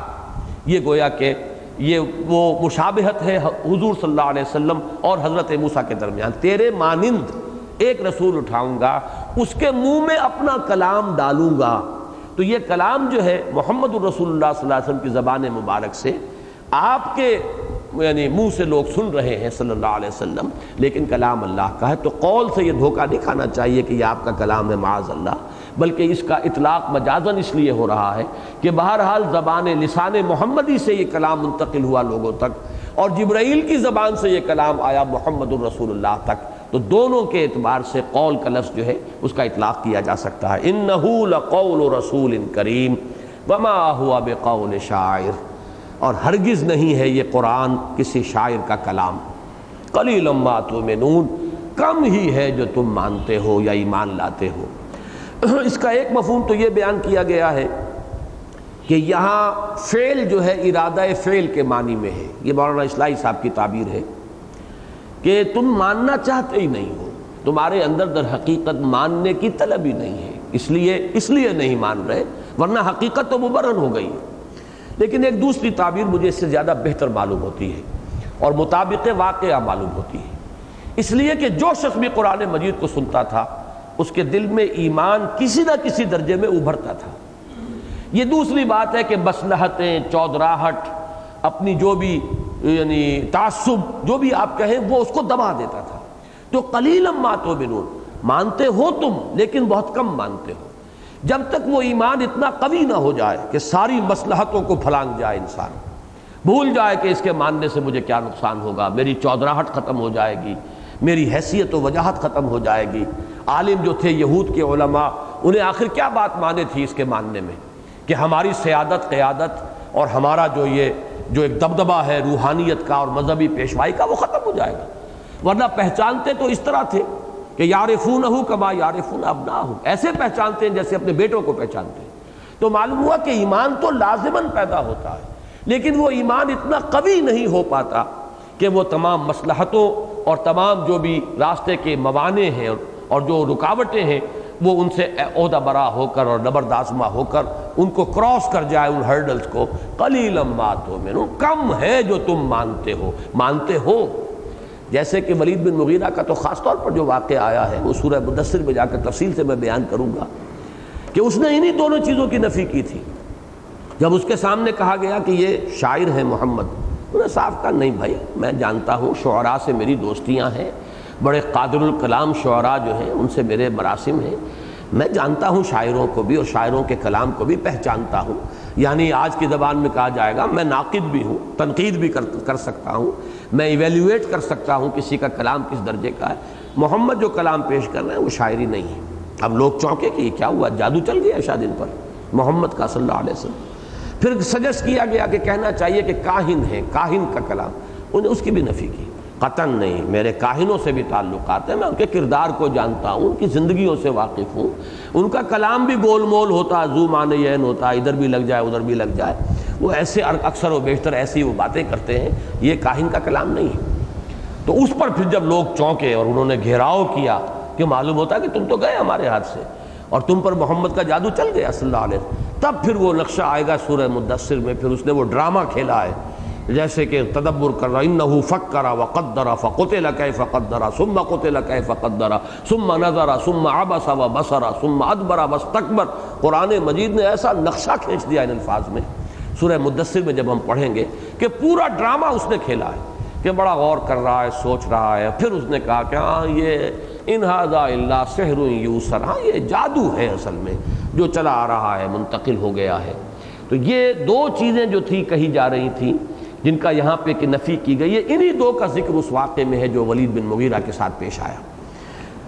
ما ہوا بقول شاعر قلیلا ما تؤمنون۔ یعنی ایمان کے قریب وہ آ گیا تھا۔ قسمت کی خوبی دیکھیے ٹوٹی کہاں کمند۔ دو چار ہاتھ جب کے لبے بام رہ گیا، قریب آ گیا تھا۔ لیکن پھر وہ دولت اپنی اور وہ چودراہٹ جو ہے، وہ پاؤں میں بیڑیاں بن کر وہ چیزیں پڑ گئیں اور وہ ایمان نہیں لایا۔ جیسے ہرقل کا انجام ہوا، پہچان چکا تھا حضور کو۔ اور تقریباً ایمان لانے کے لیے آمادہ ہو چکا تھا۔ لیکن چاہتا یہ تھا کہ میری پوری سلطنت جو ہے کنورشن اختیار کر لے۔ تمام میرے عمرائے سلطنت اور نائبین سلطنت اور تمام جو بڑے بڑے ان کے مذہبی پیشوا تھے مان لیں تاکہ جیسے کبھی این بلاک کنورشن ہوئی تھی رومن امپائر کی کرسچینٹی کی طرف، ایسے ہی این بلاک کنورشن ہو جائے تاکہ یہ نظام انٹیکٹ رہے، میری شہنشاہی کو کوئی گزن نہ پہنچے۔ خطرہ صرف یہ تھا۔ اور اسی وجہ سے محروم رہ گیا بدبخت۔ تو فرمایا قلیل اما تو کم ہے جو ایمان تم لاتے ہو، لاتے تو ہو ایمان، مانتے بھی ہو، لیکن کم، اتنا نہیں کہ وہ تمام، وہ نعرہ مستانہ بن کر اور وہ تمہاری تمام جو بھی رکاوٹیں ہیں ان کو وہ عبور کر جائے۔ ولا قول کاہن، نہیں، یہ کسی کاہن کا قول ہے۔ قلیل ما تذکرون، کم ہی ہے جو نصیحت تم اخذ کرتے ہو۔ یعنی یہ بھی تمہارے اپنے دل میں سے گواہی اٹھتی ہے کہ یہ کاہن کا کلام نہیں ہے، لیکن یہ کہ تم اس کو ماننے کو تیار نہیں۔ تنزیل من رب العالمین۔ یہ تو اس کی تنزیل ہے۔ اس پر بارہا گفتگو ہو چکی ہے کہ باب تفریل کا خاصہ ہے۔ کسی کام کو درجہ بدرجہ تدریجن ایک تھوڑا تھوڑا کر کے، لیکن بڑے اہتمام کے ساتھ پایا تکمیل کو پہنچانا۔ یہ باب تفعیل کا خاصہ ہے۔ تعلیم تعلیم کے معنی وہ جو بھی آپ کا شاگرد ہے، اسے بات سمجھانی ہے تدریجن سمجھانی ہے، تھوڑا تھوڑا کر کے سمجھانی ہے، اس کے ذہن میں بٹھانی ہے بات۔ صرف یہ نہیں کہ بس بتا دیا۔ بتا دینا اعلام ہے۔ اعلام کے معنی بتا دینا۔ تعلیم تعلیم کے معنی ہے اس کے اندر اتارنا، اس کے ذہن کے اندر اسے جانشین کرنا۔ یہ چیز جو ہے، وہ ہے تعلیم۔ تو تنزیل بھی ہے۔ یہ اللہ کی طرف سے تنزیل ہو رہی ہے۔ تھوڑا تھوڑا کر کے اتر رہا ہے، اہتمام سے، حفاظت کے ساتھ۔ من رب العالمین، تمام جہانوں کے پروردگار کی طرف سے، رب کی طرف سے۔ یہ آج میں نے ہی سورہ واقعہ میں بھی موجود ہے۔ وہاں پر بھی جیسا کہ میں نے عرض کیا تھا، وہی دو آیتیں اسی انداز میں آئی ہیں قسم کی۔ فلا اقسم بے مواقع النجوم و انہو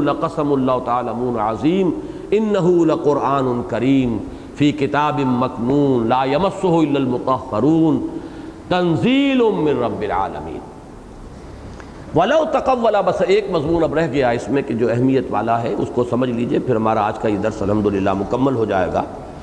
ولو تقول علینا بعض الاقاویل اور اگر کہیں یہ یعنی محمد صلی اللہ علیہ وسلم، خود گھڑ کر کوئی بات ہماری طرف منسوب کر دیں۔ دیکھیے، قول سے تقول، باب تفاعل۔ تفاعل میں تکلف اور تسنو ہوتا ہے۔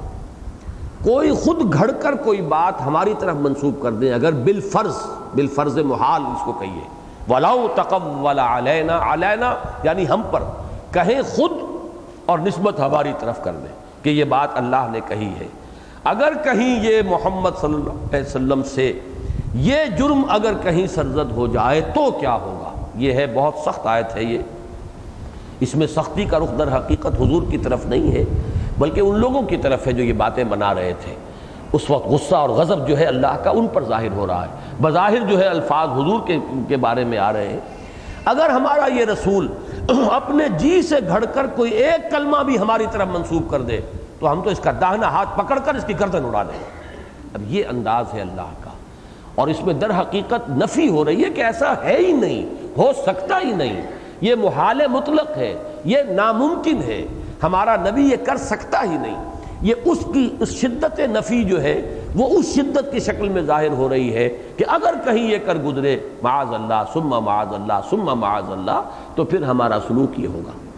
ولو تقول علینا بعض القاویل اگر کوئی قول یہ خود کہہ کر، تقول، تفاعل قول سے خود گھڑ کر، خود کہہ کر علینا ہمارے اوپر منسوب کر دے، کوئی بات لاخذنا منہ بالیمین اس کے دو ترجمے کیے گئے ہیں۔ ہم اسے پکڑیں گے اس کے داہنے ہاتھ سے۔ جیسے کہ ہاتھ کسی کا پکڑا اور گردن اڑائی۔ یا یہ کہ ہم اپنے داہنے ہاتھ سے اسے پکڑیں گے۔ یعنی بڑی قوت کے ساتھ پکڑیں گے۔ اللہ کا یمین، اللہ کی وہ قوت اور اس کا اختیار اور اقتدار۔ دونوں ترجمے ممکن ہے اکثر نے وہی پہلا کیا ہے کہ ہم اس کو داہنے ہاتھ سے پکڑیں گے۔ لاخذ نامن و بل یمین سم قطع نامن الوطین اور پھر اس کی شہرک کاٹ دیں گے۔ بلکہ اگر یہ کہتا تو ہم یہ کرتے اور اس کی گردن اڑا دیتے یا اس کی شہرک کاٹ دیتے۔ وطین جو ہے شہرک کو بھی کہتے ہیں اور ایک دل کی رگ خاص اس کے لیے بھی یہ لفظ استعمال ہوتا ہے۔ ثم لقطعنا منه الوتین فما منکم من احد عنه حاجزین۔ اور پھر تم میں سے کوئی ایک بھی نہ ہوتا جو راستے میں رکاوٹ بن سکتا۔ اس کو بچا سکتا۔ حجاز کا لفظ میں نے آج کہا تھا نا، آج اچھا ہے کہ اس کی حقیقت سمجھ لیجیے۔ حاجز کہتے ہیں پردے کو جو کسی کے درمیان حائل ہو جائے دو چیزوں کے مابین۔ تو عرب کا جو جزیرہ نما ہے، اس کو آپ ذہن میں رکھیے کہ اسے تین حصوں میں تقسیم کرتے ہیں۔ ایک تو مغربی ساحل کے ساتھ میدانی علاقہ ہے، یہ تہامہ کہلاتا ہے، میدانی علاقہ، زیادہ تر ریگستانی ہے، لیکن میدانی۔ یہ شمالاً جنوباً تہامہ چلا گیا ہے۔ کہیں یہ تیس چالیس میل چوڑا ہے، کہیں پانچ سات میل چوڑا ہی ہے، لیکن تہامہ۔ تہامہ کے یہ شہر ہیں جدہ، یمبو، رابغ، یہ تمام شہر جو ہیں، یہ بندرگاہیں، یہ تہامہ کی ہیں۔ اس کے بعد پہاڑی سلسلہ ہے یہ، اس کو حجاز کہتے ہیں۔ یہ بھی شمال جنوباً پہاڑی سلسلہ چلا آ رہا ہے۔ اس نے تقسیم کر دیا ہے عرب کو دو حصوں میں۔ ادھر جو حصہ رہ گیا وہ نجد ہے، ادھر جو حصہ رہ گیا وہ تہامہ ہے۔ تہامہ اور نجد کے درمیان یہ ایک دیوار حائل ہے، پہاڑی دیوار۔ اور اس کے حائل ہونے، ایک دیوار کی شکل میں حائل ہونے ہی کی بنا پر اسے حجاز کہتے ہیں۔ یہ ایک پردہ ہے، حجاز ہے، فصیل ہے۔ ادھر نجد ہے، ادھر جو ہے وہ تہامہ ہے۔ تو تہامہ حجاز اور نجد، یہ تین جو ہے جزیرہ نمائے عرب کے یہ تین حصے شمالاً جنوباً تقسیم ہوتی ہے یہ۔ یہ تہامہ بھی شمالاً جنوباً، پھر حجاز بھی شمالاً جنوباً۔ حجاز کے جو ہیں یہ شہر ہیں، طائف پہاڑی، مکہ، مدینہ، اب یہ تمام جو شہر ہیں، یہ ہے حجاز کے۔ پھر ادھر جائیے آپ تو پھر بریدہ ہے اور ریاض ہے اور یہ تمام جو ہے یہ نجد کا علاقہ ہے۔ تو فما منکم من احد عنہ حاجزین۔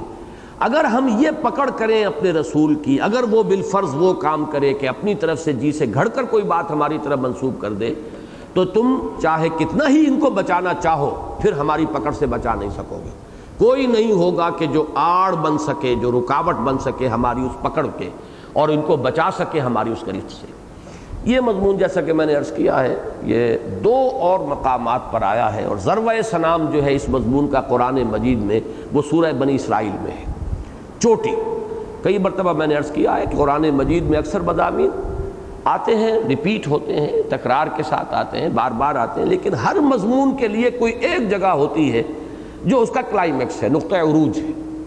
تو ایک تو یہ سورہ یونس میں آیا ہے۔ وَإِذَا تُتْلَى عَلَيْهِ آيَاتُنَا بَيِّنَاتٍ قَالَ الَّذِينَ لَا يَرْجُونَ لِقَاءَ نَأْتِ بِقُرْآنٍ غَيْرِ هَذَا أَوْ بَدِّلْ۔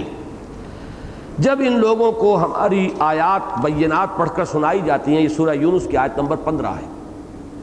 تو وہ لوگ جو آخرت کی امید نہیں رکھتے، وہ یہ کہتے ہیں کہ اے محمد، اے تے بے قرآن غیر حاضہ او بدل۔ یا تو اس قرآن کے سوا کوئی اور قرآن پیش کرو، یا اس میں ترمیم کرو، تبدیلی کرو۔ یہ ان کا مطالبہ تھا کہ یہ قرآن بہت ریجڈ ہے، بہت سخت ہے کچھ ہماری بات مانو، کچھ اپنی منواؤ، کچھ گیو اینڈ ٹیک سے دنیا میں معاملہ چلتا ہے، کسی ایک آدمی کی بات نہیں چل سکتی۔ تم یہ چاہو کہ تمہاری یہ بات ہم مان لیں، ساری یہ ممکن نہیں ہے۔ اب دیکھیے، یہی مضمون ہے جو سورہ قلم میں آیا ہے۔ ودو لو تد ہینو فیود ہینون یہ تو چاہتے ہیں، نبی تلے ہوئے ہیں کہ ذرا آپ ڈھیلے پڑیں تو یہ بھی ڈھیلے پڑ جائیں گے۔ ذرا آپ کنسیشن دینے کے لیے تیار ہو تو یہ فوراً آپ کے ساتھ معاملہ کر لیں گے۔ لیکن آپ کو فلا تو علم آپ ان کی کوئی بات نہ تسلیم کریں آپ ڈٹے رہیں اس بات پر جو اللہ تعالیٰ نے آپ پر وہی کی یہی بات وہاں سورہ یونس میں کہلوائی گئی قل جب انہوں نے کہا، اے طب قرآن غیر حاضہ اور بدل ہو، اس قرآن کے سوا کوئی قرآن پیش کرو یا اس کو ترمیم کرو، اس میں تبدیلی کرو، تو کہلوایا گیا، قل اے نبی کہہ دیجیے، ما یکون لی ان ابدلہو من تلقائے نفسی، میرے لیے یہ قطعا ممکن نہیں ہے کہ میں اپنی جی کی خواہش سے اس کے اندر کوئی تبدیلی کر دوں۔ ان اتبع اللہ ما میں تو خود پیروی کرتا ہوں اس کی جو مجھ پر نازل کیا جاتا ہے۔ میں تو خود پابند ہوں اس کا۔ اور انی اخاف و نسیت ربی عذاب یوم عظیم۔ اور اگر میں نے اپنے رب کے حکم کی نافرمانی کی اور میں نے اس کے کسی حکم میں تغیر و تبدل کر دیا، تو مجھے تو خود اندیشہ ہے اس بڑے دن کے عذاب کا۔ میں پکڑا جاؤں گا اللہ کے ہاں لہذا اس کا کوئی امکان نہیں۔ ایک تو یہ مقام ہے ایک یہ مقام جو ہم پڑھ رہے ہیں لیکن کلائمیکس ہے سورہ بنی اسرائیل کی آیات تہتر تا پچہتر۔ وہ کلائمیکس ہے۔ وَإِن وَإِن, وَإِن کادو یہ الفاظ ہے لَيَفْتِنُونَكَ عَنِ الَّذِي أَوْحَيْنَا إِلَيْكَ لِتَفْتَرِي عَلَيْنَا غَيْرَهُ۔ اے نبی یہ تو قریب ہے اس کے تلے ہوئے ہیں اس پر۔ کہ آپ کو بچلا دیں اس چیز سے جو ہم نے آپ کی طرف وہی کی ہے تاکہ افطرا کریں آپ خود گھڑے اور ہمارے اوپر لے علینا غیرہ جو وہی ہم نے کی ہے، اس کے سوا کوئی اور شے گھڑ کر ہماری طرف منسوب کر دیں۔ وہ عزت خزو کا خلیلہ اور اگر آپ یہ کر دیں تو یہ آپ کو دوست بنا لیں گے۔ جھگڑا ختم ہو گیا، لڑائی آپ سے نہیں ہے، ہمارے کلام سے ہے۔ ان کا جھگڑا ہمارے قرآن سے ہے، ہمارے کلام سے ہے۔ آپ سے نہیں ہے۔ اگر آپ ہماری طرف کوئی اور غلط بات جو انہیں پسند ہو، اپنے جی سے گھڑ کر منسوب کر دیں گے، تو جھگڑا ختم۔ عزت تخذو کا خلیلہ پھر تو یہ آپ کو اپنا دوست بنا لیں گے۔ اور اس کے بعد فرمایا، وَلَوْلَا سَبَّتْنَا كَلَقَدْ كِتَّ تَرْكَنُ إِلَيْهِمْ شَيْئًا قَلِيلًا۔ اے نبی، اگر ہم نے ہی آپ کو جمع نہ دیا ہوتا، ثبات اور استقلال آپ کے اندر ہم نے پیدا نہ کر دیا ہوتا، تو کوئی عجب نہیں کہ آپ ان کے اس مطالبے کے سامنے، اس کے دباؤ کے سامنے کچھ تھوڑا سا جھک ہی جاتے۔ جھکنے کا کوئی آپ کے اندر رجحان اور میلان پیدا ہو جاتا۔ لیکن اگر ایسا ہو جاتا ہے اللہ زکنا کا ضرف الحیات و ضرف الممات، تو اس صورت میں بالفرض اگر یہ ہو جاتا، تو اس صورت میں ہم آپ کو دوہری صدا دیتے دنیا کی اور دوہری صدا دیتے موت کی۔ ثم لا تجد لك علینا نصیرہ اور پھر آپ کوئی بھی اپنے لیے مددگار نہ پاتے ہمارے خلاف، کوئی مدد کرنے والا نہ ہوتا۔ تو وہ تین آیات، تہتر تا پچہتر سورہ بنی اسرائیل، وہ اس مضمون کا کلائمیکس ہے، جو یہاں بالکل آغاز میں بھی آ گیا ہے۔ اس لیے کہ یہ بالکل ابتدائی صورتیں ہیں جو ہم اس وقت پڑھ رہے ہیں۔ وَلَوْ تَقَوَّلَ عَلَيْنَا بَعْضَ الْأَقَاوِيلِ لَأَخَذْنَا مِنْهُ بِالْيَمِينِ ثُمَّ لَقَطَعْنَا مِنْهُ الْوَتِينَ فَمَا مِنْكُم مِّنْ أَحَدٍ عَنْهُ حَاجِزِينَ وَإِنَّهُ لَتَذْكِرَةٌ لِّلْمُتَّقِينَ۔ یہ قرآن تو تذکرہ ہے، نصیحت ہے، یاد دہانی ہے۔ اب اس پر تفصیل سے گفتگو میں کر چکا ہوں۔ ذکر جو ہے، یاد، اس کو کہتے ہیں۔ اور تذکیر، یاد دہانی کرانا کوئی ایسی شے جو پہلے سے یاد تھی، لیکن پھر بھول گیا آدمی۔ اس کے لیے یاد دہانی ہوتی ہے۔ اگر کوئی چیز پہلے سے معلوم نہیں تھی، اس کے لیے تعلیم کا لفظ آئے گا، تذکیر کا نہیں آئے گا۔ تذکیر کا لفظ آئے گا، تذکرہ، تذکیر۔ کوئی چیز جو پہلے علم میں تھی، لیکن کسی وجہ سے ظہول ہو گیا ہے، بھول گیا انسان۔ یادداشت کے ذخیرے میں کہیں گہری چلی گئی ہے شے۔ وہ سب کانشس مائنڈ کے اندر اتر گئی ہے، کانشس لیول پر نہیں ہے۔ اب اس کو یاد دلانا ہے، یہ ہے تذکیر۔ تو قرآن مجید کی جو بنیادی تعلیمات ہیں، وہ فطرت انسانی کی جانی پہچانی ہے روح انسانی میں وہ تمام چیزیں موجود ہیں۔ صرف ہمارے نفسانیت کا، شہوانیت کا، ہماری حیوانیت کا پردہ اس کے اوپر پڑ گیا ہے۔ تو قرآن آتا ہے، وہ پردے اٹھا کر یاد دلا دیتا ہے۔ وہ چیزیں کہ جو ہماری فطرت کے اندر مصبر ہیں۔ وَإِنَّهُ لَتَذْكِرَةٌ لِّلْمُتَّقِينَ۔ ہاں جیسے سورہ بقرہ میں فرمایا حُدًى لِّلْمُتَّقِينَ۔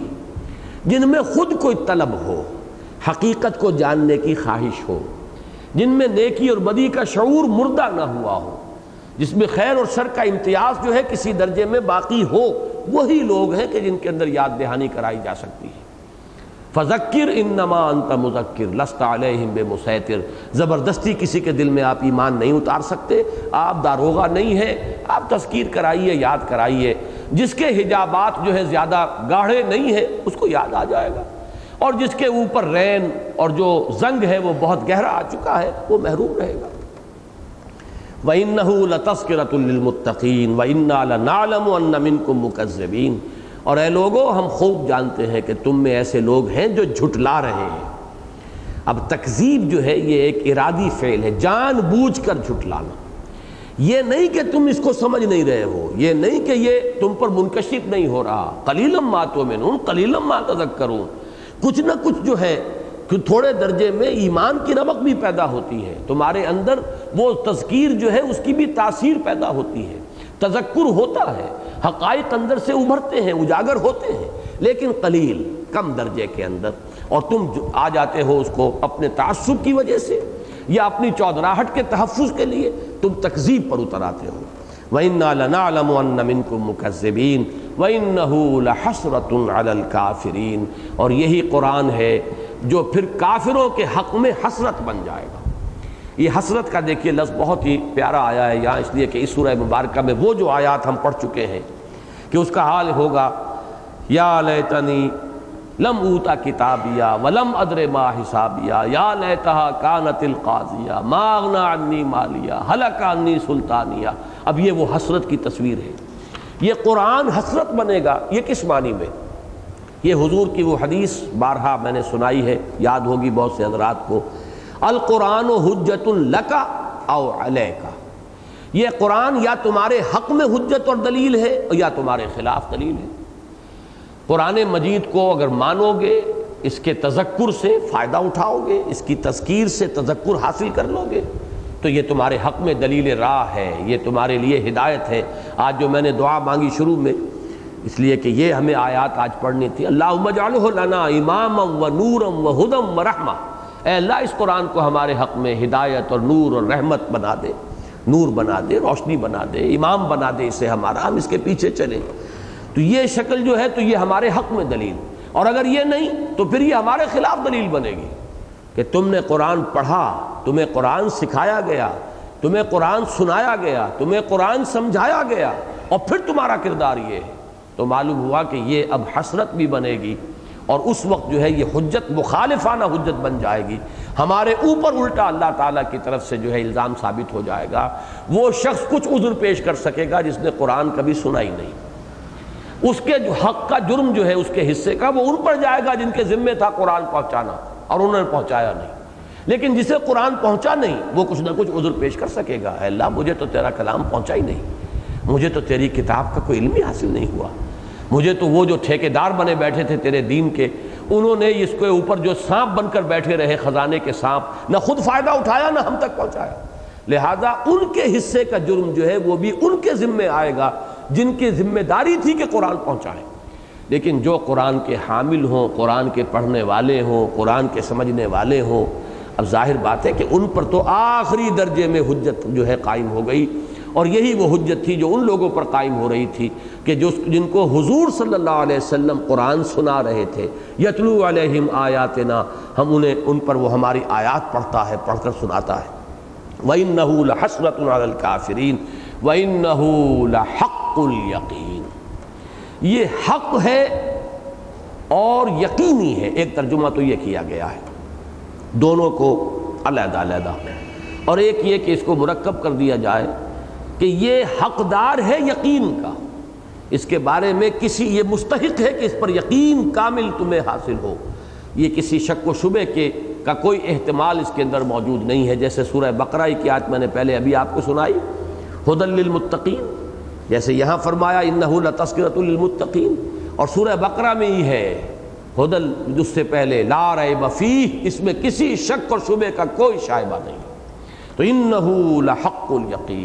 اور یہی آیت سورہ واقعہ کے اختتام پر بھی آئی ہے۔ ان نہذا لہو الحق الیقین۔ آخری آیت جو ہے وہ دونوں صورتوں کی بالکل مشترک ہے۔ فصبح بسم ربک العظیم۔ اس میں خطاب حضور سے ہے۔ یا حضور ہی کے نقش قدم پر، حضور ہی کے عکس کے حیثیت سے۔ ہر وہ شخص جو قرآن مجید کی تبلیغ کر رہا ہو اور وہ یہ محسوس کرے کہ لوگ سن کر نہیں دے رہے، مان کر نہیں دے رہے۔ اس کے لیے دل جوئی ہے۔ یہاں حضور کی دل جوئی فرمائی ہے، نبی آپ تسبیح کیجیے اپنے رب کی عظیم۔ اس کا نام لے کر تسبیح کیجیے، پرواہ نہ کیجیے ان کی اگر یہ انکار کر رہے ہیں، اعراض کر رہے ہیں۔ اس سے آپ کے کا اجر و ثواب جو ہے اس میں کوئی کمی نہیں ہو جائے گی۔ آپ کی ذمہ داری پہنچا دینا، آپ پہنچاتے رہیے۔ فذکر انما انت مذکر لست علیہم بمسیطر۔ فذکر ان نفات ذکر سید ذکر و من یکشا و یتجنبها الاشقا۔ یہ آخری پارے کی صورتوں میں آیات آئیں گی۔ پہنچائیے۔ اور کوئی سنتا ہے تو اپنے بھلے کو۔ نہیں سنتا ہے اس کا سارا وبال اس پر ہوگا۔ آپ تو اپنے رب کی تسبیح کیجیے، اپنے رب کے نام کی۔ مالا جپیے اس کی تسبیح کیجیے، اپنے رب کی اس کی، اس رب کی کہ جو بہت عصمت والا ہے۔